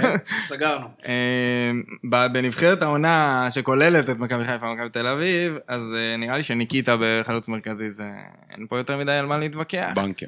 אה, באגף שמאל אני חושב שחזיזה, למרות שהיה את העליות והירידות, הוא עדיין היה מאוד מאוד משמעותי, והייתה תקופה שהוא היה ה-go to guy של מכבי חיפה, שזה משהו שאני לא חושב שהיה ברור מאליו. אתה יכול להסתכל, אני לא בטוח שאני אסכים עם זה. לא, אני אבל- מחכה שאתה לא תסכים. אני, כן. אתה מבין פחות... אני- אני- חושב פחות ש- אני חושב שהיו לו נפילות, ואני מסכים עם תמיר שהוא לא אה, צריך להיות מועמד כרגע לשחקן העונה. אבל אני חושב שדולב חזיזה עבר פה תהליך שהוא גם, ראו שהוא גם היה פה איזשהו שיח מול ברק בכר בתחילת העונה. דולב חזיזה, דיברנו על זה ממש בהתחלה, כש, שזה היה רק שרי וניקיטה בתחילת העונה, אמרנו, אוקיי, חזיזה אמור לעשות את הסטפ אפ, וזה לא קרה בהתחלה, וברק בכר עבד איתו על איך לעשות את הדברים יותר תכלס, איך לעשות את הדברים שיובילו ליותר מספרים, וזה קרה, באמצע העונה זה קרה, היה שם רצף של משחקים שהוא היה ה-go to guy של מכבי חיפה, זה הרגיש שהוא השחקן המשמעותי, שאליו צריכים להגיע הכדורים, שהקבוצה צריכה לעבוד, לעשות לא את הבידודים, שהוא נמצא יותר ברחבה, שהטריקים שלו מובילים לדברים. אמנם הייתה איזושהי נפילה ב- ב- ב- ב- בסוף, והוא לקח תפקיד יותר משני, אבל הוא עדיין היה מאוד משמעותי, והיו נקודות שהוביל קבוצה אלופה להוביל את הטבלה. כן, עשה- עשה שנה, עשה שנה. באגף ימין אני אשמח לשים את, אה, הבדה ככה, בשביל, בשבילכם אמרתם, אז אפשר לשים אותו בנבחרת העונה. אני. חושב שליאל עבדה נתן שעונה מצוינת וצריך למצוא לו מקום בנבחרת העונה. זה- זו- דעתי, לא רק בהרכב הזה, מגיע לו גם כן ב- ב- בהרכב המלא להיות, אה, כי לא כל שחקן בגילו במעמדו ובקבוצתו עושה את מה שהוא עשה השנה. והוא היה נשק בכל המשחקים, גם נגד הגדולות, הוא כבש נגד כולם, שערי אה, ניצחון, שערי הובלה. פשוט בלתי ניתן להתמודד עם השחקן הזה, ונכון יהיה אם מכבי פתח תקווה תמכור אותו כדי שנהנה ממנו גם כן אה, בבמות אחרות. תשמע, הוא כמעט מכר אותו לד- לדינמו ב- בינואר בחמישה מיליון יורו, כן? כמה שחקנים מוכרים אותו, מוכרים אותם בסכומים האלה. אה, אודי, מה הנקודות שהיינו צריכים לשים לב אליהן במהלך השנה? אמ, טוב, בוא נתחיל במשהו יבש כזה, זה הפלייאוף העליון הכי טוב שהיה למכבי חיפה מאז התחיל הפורמט הזה. אה, לא פלייאוף, כן, חמישה ניצחונות, חמישה תיקו, 20 נקודות, אבל זה הפלייאוף הכי טוב שלה, שרק מראה את כל השנים הפחות טובות. לעומת מכבי תל אביב, שזה הפלייאוף אה, הכי ש- גרוע שלה. כמעט הכי גרוע. דווקא בעונה שהם לקחו אליפות עם פאקו, היה להם פלייאוף, אה, פלייאוף עליון זוועה יחסית אליה. אה, בעניין הזה, משהו שעשיתי לפני שידעתי שיונתן בא, התחלתי לספור את מספר הכהנים בליגה, שם הכי נפוץ בארץ, ורציתי לראות איך זה עובד עם הקבוצות, ויש רק שני שחקנים שם משפחה כהן שהפקיעו גול העונה, שזה מאוד ביזיון. אחד, יונתן כהן, עם עשרה שערים, והשני, אתם יודעים אולי מי זה? לידור כהן מהפועל תל אביב, הוא היחיד האחר שהבקיע גול. אה, עכשיו, אני יש, כזה, ג'וש כהן, ג'וש כהן. יש שלושה. כהנים שעוד... יש- עמית כהן, אני לא מבין, אבישי, מי מי הבקיע? יש שלושה כהנים שיורדים ליגה, שזה אבישי ועמית בבני יהודה ורז כהן מכפר סבא, אבל למזלנו עולים שניים, אה, מידן כהן מהקבוצה שלך, ומישהו בשם זיו כהן מנוף הגליל, שזה חצי קבוצת בת של מכבי חיפה, אז אולי אה, זה. אה, אמרנו שלא נזכיר את המילה הזו, אה, הלבנה. כן, אבל אה, שוב, הלבנה הולך לקפריסין, והתחלתי לחשוב מי האנשים שהכי צריכים את קפריסין בעונה הקרובה ככה כדי להשכיח את מה שהיה, אז אני חושב שזה דראפיץ' וברדה. אה, הם היו, אני אוהב את המילה trajectory, כן, אני לא יודע. שהמעמד שלהם עדיין חזק, אבל הם לא מאלה שצריכים אה, להתאוורר. הם, יהיו מועמדים אבל לקבוצה- המניה בירידה כבר לא, לא רק העונה, כאילו היה גם עונה לא טובה בנתניה לפני זה, הם עדיין מותג חזק. ומרגיש לי שאין אף קבוצת צמרת שתרצה אותה. אני גם לא חושב שהג'וב הבא שלהם יהיה ביחד. יכול להיות. ברדה לדעתי כאילו עשה לעצמו איכשהו יחסי ציבור קצת יותר טובים השנה. אולי כי הוא לא היה שם בביתן הזה עם הסורגים שדראפיץ' היה בו במשחק בהפסד באשדוד, אה, שככה סימל טוב את הזה. אה, עוד משהו, אה, בארצות הברית ב-NFL יש משהו שנקרא The Madden Curse, שאומר ששחקן ששמים אותו על ה... כמו משחק פיפא, אז יש משחק מדן שיוצא כל שנה, הבן אדם שמופיע על השער של המשחק, הולכת להיות לו עונה גרועה, פציעה שגומרת את הקריירה, דברים כאלה. שחקן העונה. עכשיו, אה, בישראל, מאז שערן זהבי לקח את שחקן העונה ב-2015, כל שחקן שלקח את שחקן העונה, הקריירה שלו או נתקעה או ירדה. שזה אה, לפי הסדר, אה, לניב ברדה, שהיה קרוב לפרישה. מיגל ויטור, כאילו זה העונת שיא שלו, ומאז הוא לא, הוא לא השתפר.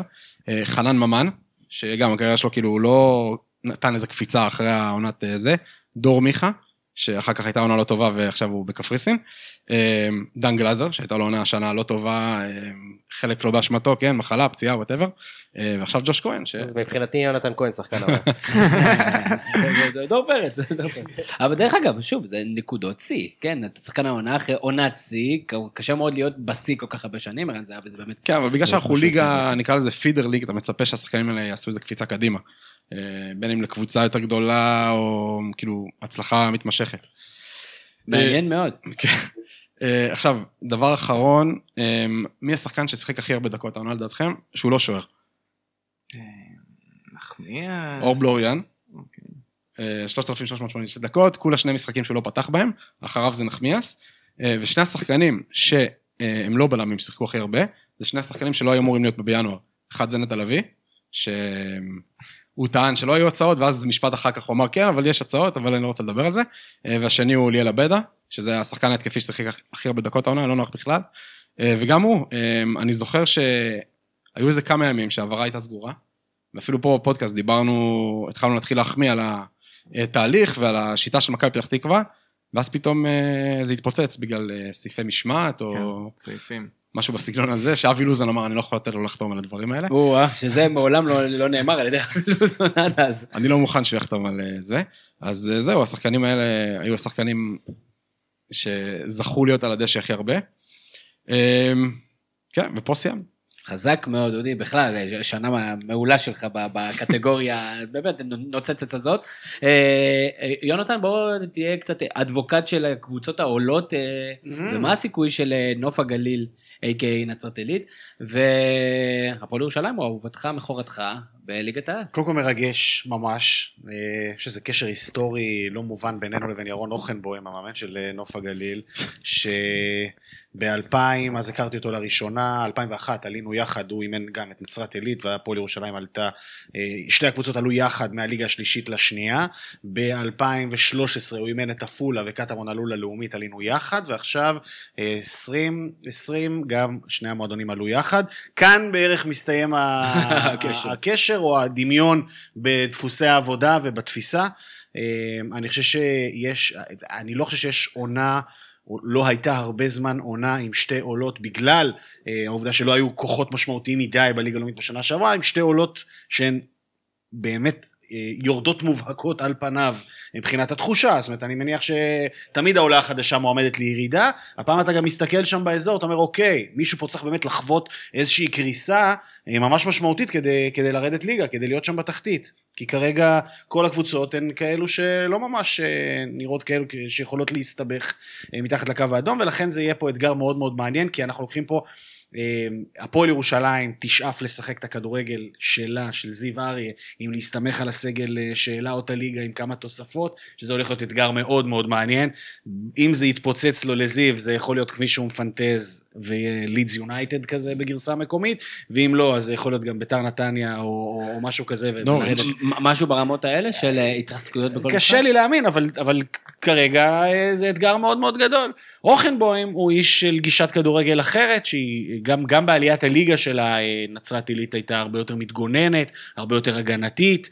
אה, יש פה, יש פה שני מועדונים שונים בתפיסה, אוכנבוים זה של כאן ועכשיו, של באמת להביא מכל הבא ליד כדי לייצר איזשהו תמהיל אה, רציני. אה, זיו זה אדם שחושב ארוך טווח, ברוח המועדון, של לשלב שחקנים צעירים, של להמשיך עם מי שהתחיל איתו דרך מסוימת. הולך להיות מאתגר וקשה ממש ממש ממש. אה, אבל איזה כיף להיות שם בבמות הללו. אז, אז, מה, זה. אז מה, מה זה עונת שיא? אה, היאבקות על הישארות עד הרגע האחרון לא, בניצחון בדרבי? עונת שיא- לא, עונת שיא תהיה פלייאוף עליון, או מאבק על הפלייאוף העליון, אבל אה, כל דבר אחר אה, יהיה קשה ומאתגר ו- ועד השנייה האחרונה. אבל ה- ה- הנחמה היא, לפחות אני כבר עכשיו מתחיל, אני- ואני קולט שאני כבר מתחיל לתרץ, שגם אם הפועל ירושלים תרד, היא, הבסיס שלה, שזיו אריה והמנהל המקצועי של אהרון שם הניחו, הוא כל כך חזק ואיכותי, שגם אם בטעות עונת החוויה הראשונה תסתיים באיזשהו מפח נפש, החזרה תהיה ממש. שה- יכול להיות שהפועל ירושלים תלך למקומות של אה, להשיל שחקנים למודל כזה, כמו שהיה בני יהודה הרבה זמן, או כאלה כדי לשרוד, אני לא- מניח ש... תשמע, יש יחסים טובים עם מכבי תל אביב, אה, על פי מה שאני שומע ויודע, אז נראה לי שלהביא איזה שחקן אה, מושאל אחד או שניים, זה... אין בעיה בתפיסה הזאת.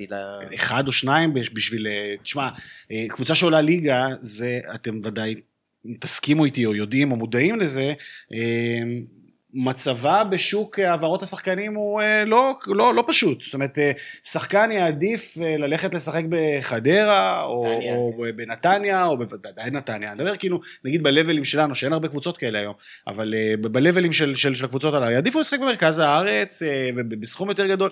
פה זה לעלות לירושלים, וזו קבוצה שלא ברורים סיכויי ההצלחה שלה בעת הזאת. המטרה תהיה להפוך להיות יעד אטרקטיבי ביום מן הימים, אולי כבר בחלון העברות בינואר, אולי בשנה הבאה, אולי בעוד שנתיים, אבל כרגע אה, אנשים יעדיפו ללכת ולשחק במקומות אחרים, אז מלאכת ההרכבה והבנייה של הקבוצה והחיזוק שלה בשלב הזה של העונה הוא מאוד מאוד מורכב, זה זרים. מצד שני אתם מבטיחים דקות, יכולים להבטיח דקות ודומיננטיות בהרכב.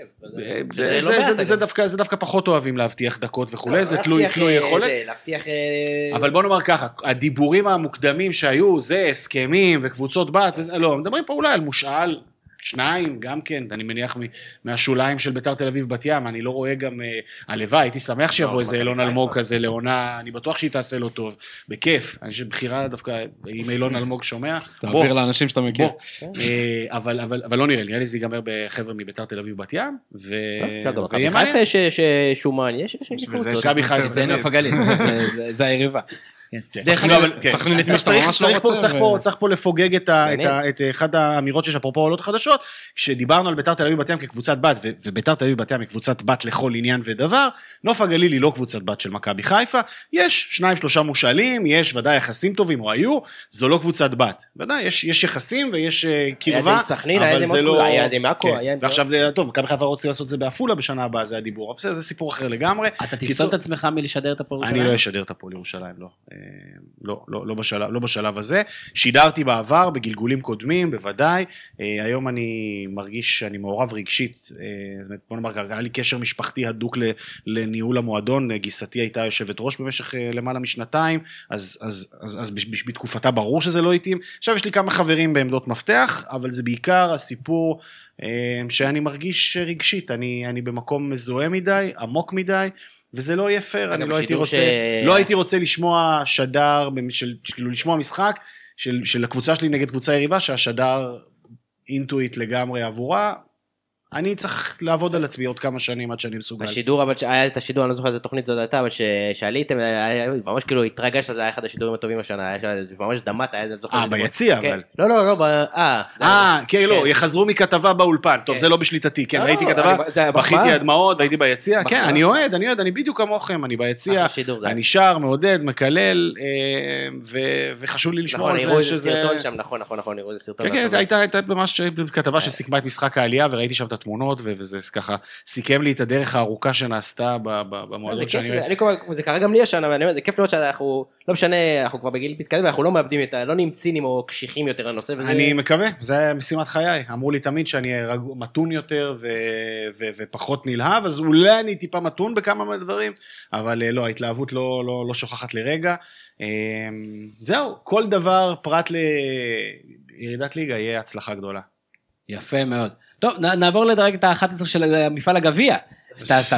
אה, כמה שאלות גולשים, בכל זאת אנשים השקיעו וזה. אני מבקש תשובות קצרות, תשובות קצרות, כן, כן, במיוחד. חייבים, חייבים, כן, הניצים פה, כי אנחנו צריכים לשחרר את העניין כן. הזה. אה, אתכם. אה, טל בר יוסף שאל, אה, מה מה הסיכוי של הפועל באר שבע לחזור למאבק האליפות שנה הבאה, אדם? נמוך?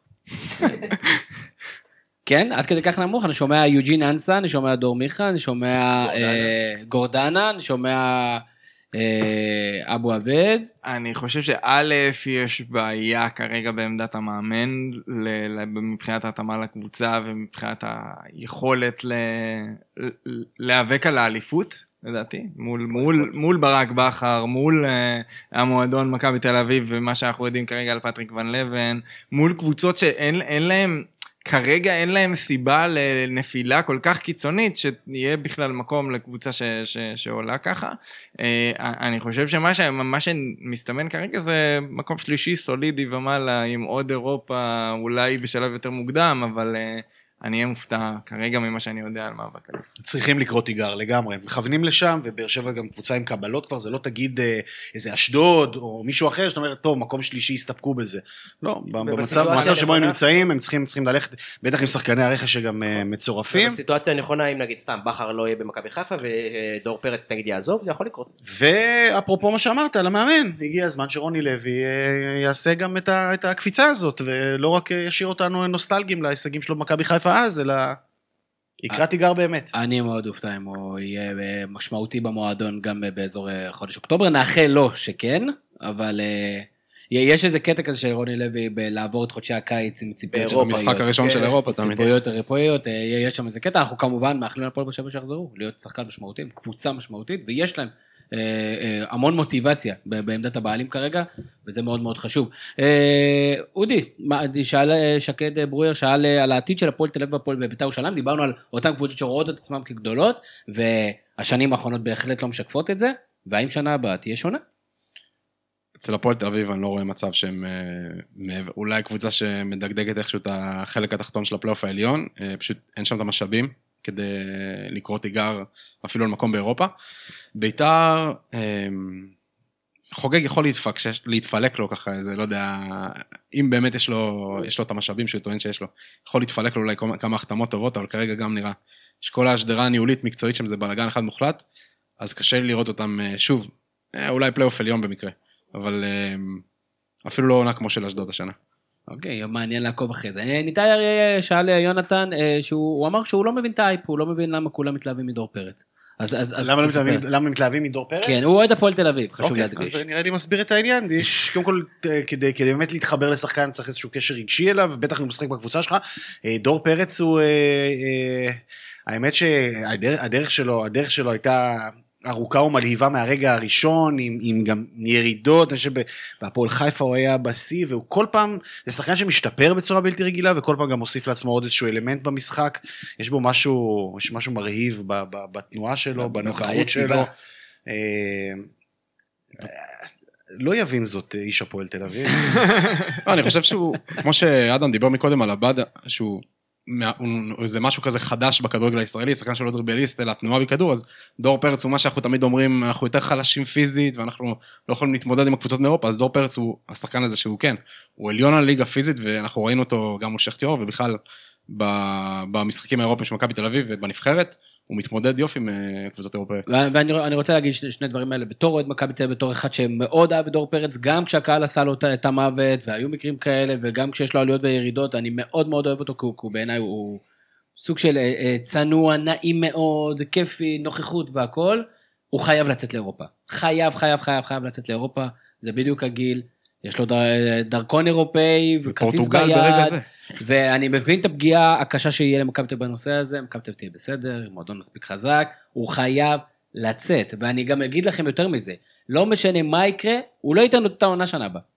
דברים השתנו, זה, זה קשה מאוד, דיברת על, על אותו זה, אז באותה מידה הוא יכול להיות, זה, זה, שזאת עונת השיא שלו, בגיל 25, בשיא, בפריים, בעונת חוזה, לא חושב ש-500 אלף דולר בחשבון הבנק יעשה אותו שחקן יותר טוב, הוא חייב לצאת כי יש גם דברים שהוא צריך לשפר. והוא לא ישפר אותם כנראה כבר בישראל. אה, פס, אה, עדיין אה, משחק ראש לא מספיק מדויק, למרות שחל בזה שיפור. ושוב, בפלייאוף העליון הוא אמנם שווק חיים, הוא לא היה גרוע, אבל הפחות דומיננטי. אני חושב שמכבי תל אביב מיצתה את מה שיכולה להשיג מדור פרץ. אני כמובן אשמח אם הוא יישאר, אבל אני חושב שהוא חייב חייב לצאת. ברק, אתה תסיים את השאלה האחרונה של יוחאי שטנצלר, ששאל, מה צריך לקרות כדי שמכבי תל אביב תחתים מאמן ישראלי? כי נגיד בשנה, אותי בקיץ. שואל. כן, זה מה שהוא שאל, אתה- תגיד מה שאתה שיהיה חושב. מאמן ישראלי טוב ופנוי. היה, שנה שעברה, אה, זאת. תהיה הטרלה, הטרלה גדולה. אני לא מבין את האג'נדה, כאילו, אני מבין את האג'נדה, אבל אני חושב שאפשר, אני חושב שההיצע לא מספיק טוב, אבל אחד כמו בכר, מה, לא יכול לאמן מכבי תל אביב? אבל זה זה היה זה מה בקיץ שהיה. שעבר. למרות שאנחנו לא יודעים מה היה, אתה יודע, זה שהוא היה פנוי לא אומר שהוא לא היה סגור. גם עכשיו הוא. פנוי, לא? אין לו חוזה. לכאורה כן, לא, זה. מיץ' לטיפולך זה יכול- להיות גדול. זה יכול להיות מצחיק, את האמת, אני יכול לצחוק. אני אפילו אצחק, לא. זה יהיה... זה יהיה אם אנחנו עושים פרק בו באותו אם רגע, אני נוסע. ברור לך מה קורה, גם פטריק הולך לאמן את מכבי חיפה, כן? מכבי תל אביב מכשירה ומגדלת אה, באקדמיה שלה גם את מאמני העתיד ב- בישראל ומנהלי העתיד בישראל, לא רק את הכדורגלנים, ואני מניח שזה עניין של זמן עד שמתוך מכבי תל אביב יצא גם המאמן הבא שלה.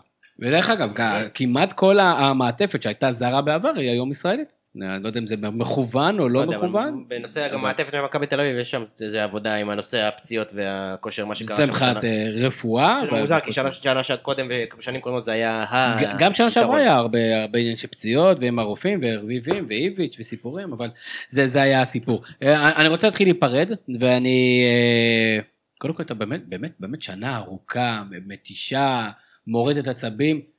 כיפית בסופו של דבר וגם כן עם מחזיקת גביע ראויה ואני באמת רוצה אה, לדעת מה אתם אה, מאחלים לנו לשנה הבאה. אז אה, אדם מה אנחנו מאחלים לשנה הבאה? למי? בכלל אתה יודע לאומה. לחזור לליגה הלאומית זה נחשב? זה, זה גם, זה. בהחלט נחשב, כי ברגע שאתה בליגת האותיות, קצת קשה לחזור. כן. זה יהיה הרבה. יותר פשוט ממה שחושבים, אני אני מאמין שה- שהפועל פתח תקווה תעשה את זה, אני בטוח. אני... אודי, מה מה אתה מאחל שנה הבאה? אה, וואי, יש יורו בקרוב, ו-NBA וכל זה, לא צריך לחשוב כל כך הרבה קדימה. אה, יאללה, ש- שברוקלין לא ייקחו אליפות. יונתן כהן, קודם כל, תענוג גדול שבאת. תודה רבה, אני- התענגתי. עם- עם ילד בן אה, שבוע, כן, דוד היקר. נכון. אז קודם כל בשעה טובה, והמון המון. מזל טוב. תודה רצינו רבה. גם כן לה- להגיד לך ולברך אותך לשידור גמר גביע לפנתיאון. תודה. אה, לפי מקורות זרים, אתה יודע, לא יעלו- לא יעללוך, אבל אנחנו היינו אה, במגרש, אבל שמענו את הפידבקים, כיף גדול, והזמן נאחל לך. קודם כל תודה על האכסניה ועל המילים, אני מת ואני גם מאוד נהנה לשמוע אתכם, נחשפתי לך רק לפני שנה ואני שמח ואוהב לראות את המפעל שלכם ואיך שאתם מדברים על כדורגל ותענוג היה לשבת פה ולראות את זה מקרוב. אה, עלו והצליחו והמשיכו. אה, מה אנחנו מאחלים? כדורגל עם קהל, אוקיי? לעולם לא עוד. וניצחון בדרבי, זה הכל. ניצחון בדרבי. אני אאחל לך ניצחון בדרבי, אני חושב שזו תחושת עונג מאוד מאוד גדולה. ברק, דרבי זה כאילו עדיין דרבי, נכון? כאילו אתה עדיין יש לך דרבי בירושלים. אני לא זוכר את זה כי חלף קצת זמן, 21 שנה מאז הדרבי האחרון, 30 שנה מאז האחרון, בדיוק באותו יום של מבצע שלמה אגב. נצח- מסובי הוריד אותם ליגה. רק צריך להסביר, מבצע שלמה זה לא מבצע בעזה. כן, מבצע שלמה, מבצע לעליית יהודי אתיופיה. אה, באותו יום נצח מסובי הבקיע גול, הוריד את ביתר ליגה, אוקיי, תאפשר, הדרבי האחרון שניצחנו, הוריד את ביתר ליגה בפעם האחרונה, אה, וכנראה שלא יודע, מישהו אמר, אוקיי, זה מספיק להוריד את היריבה העירונית ליגה, קחו עכשיו 30 שנה עד הפעם הבאה. אה, מעניין. אלן שירר. עוד דרבי. עוד לא, זה דרבי דניס כן. כבר. דניס לא כן. את יונייטד ליגה כן. שהוא במדי סיטי. נצח אבל היה שחקן הפועל. כן. ברק אורן רוצה באמת אה, גם לאחל לך על השנה הזאת ועל האליפות ועל עשרות פרקים ו- וכיף גדול ואנחנו כמובן ננסה לחדש ב- בפגרה הזאת ולהביא אה, אנשים מעניינים שיבואו וייתנו תובנות מעניינות כדי שאנחנו נוכל ללמוד ולהשתפר. אה, אז אני הייתי תמיר זוארץ ושיהיה לכם המשך ערב ושנה נהדרת. יש לי פודקאסט, מה זה פודקאסט? זה כמו חדשות. יש לי פודקאסט, מה זה פודקאסט? זה כמו חדשות.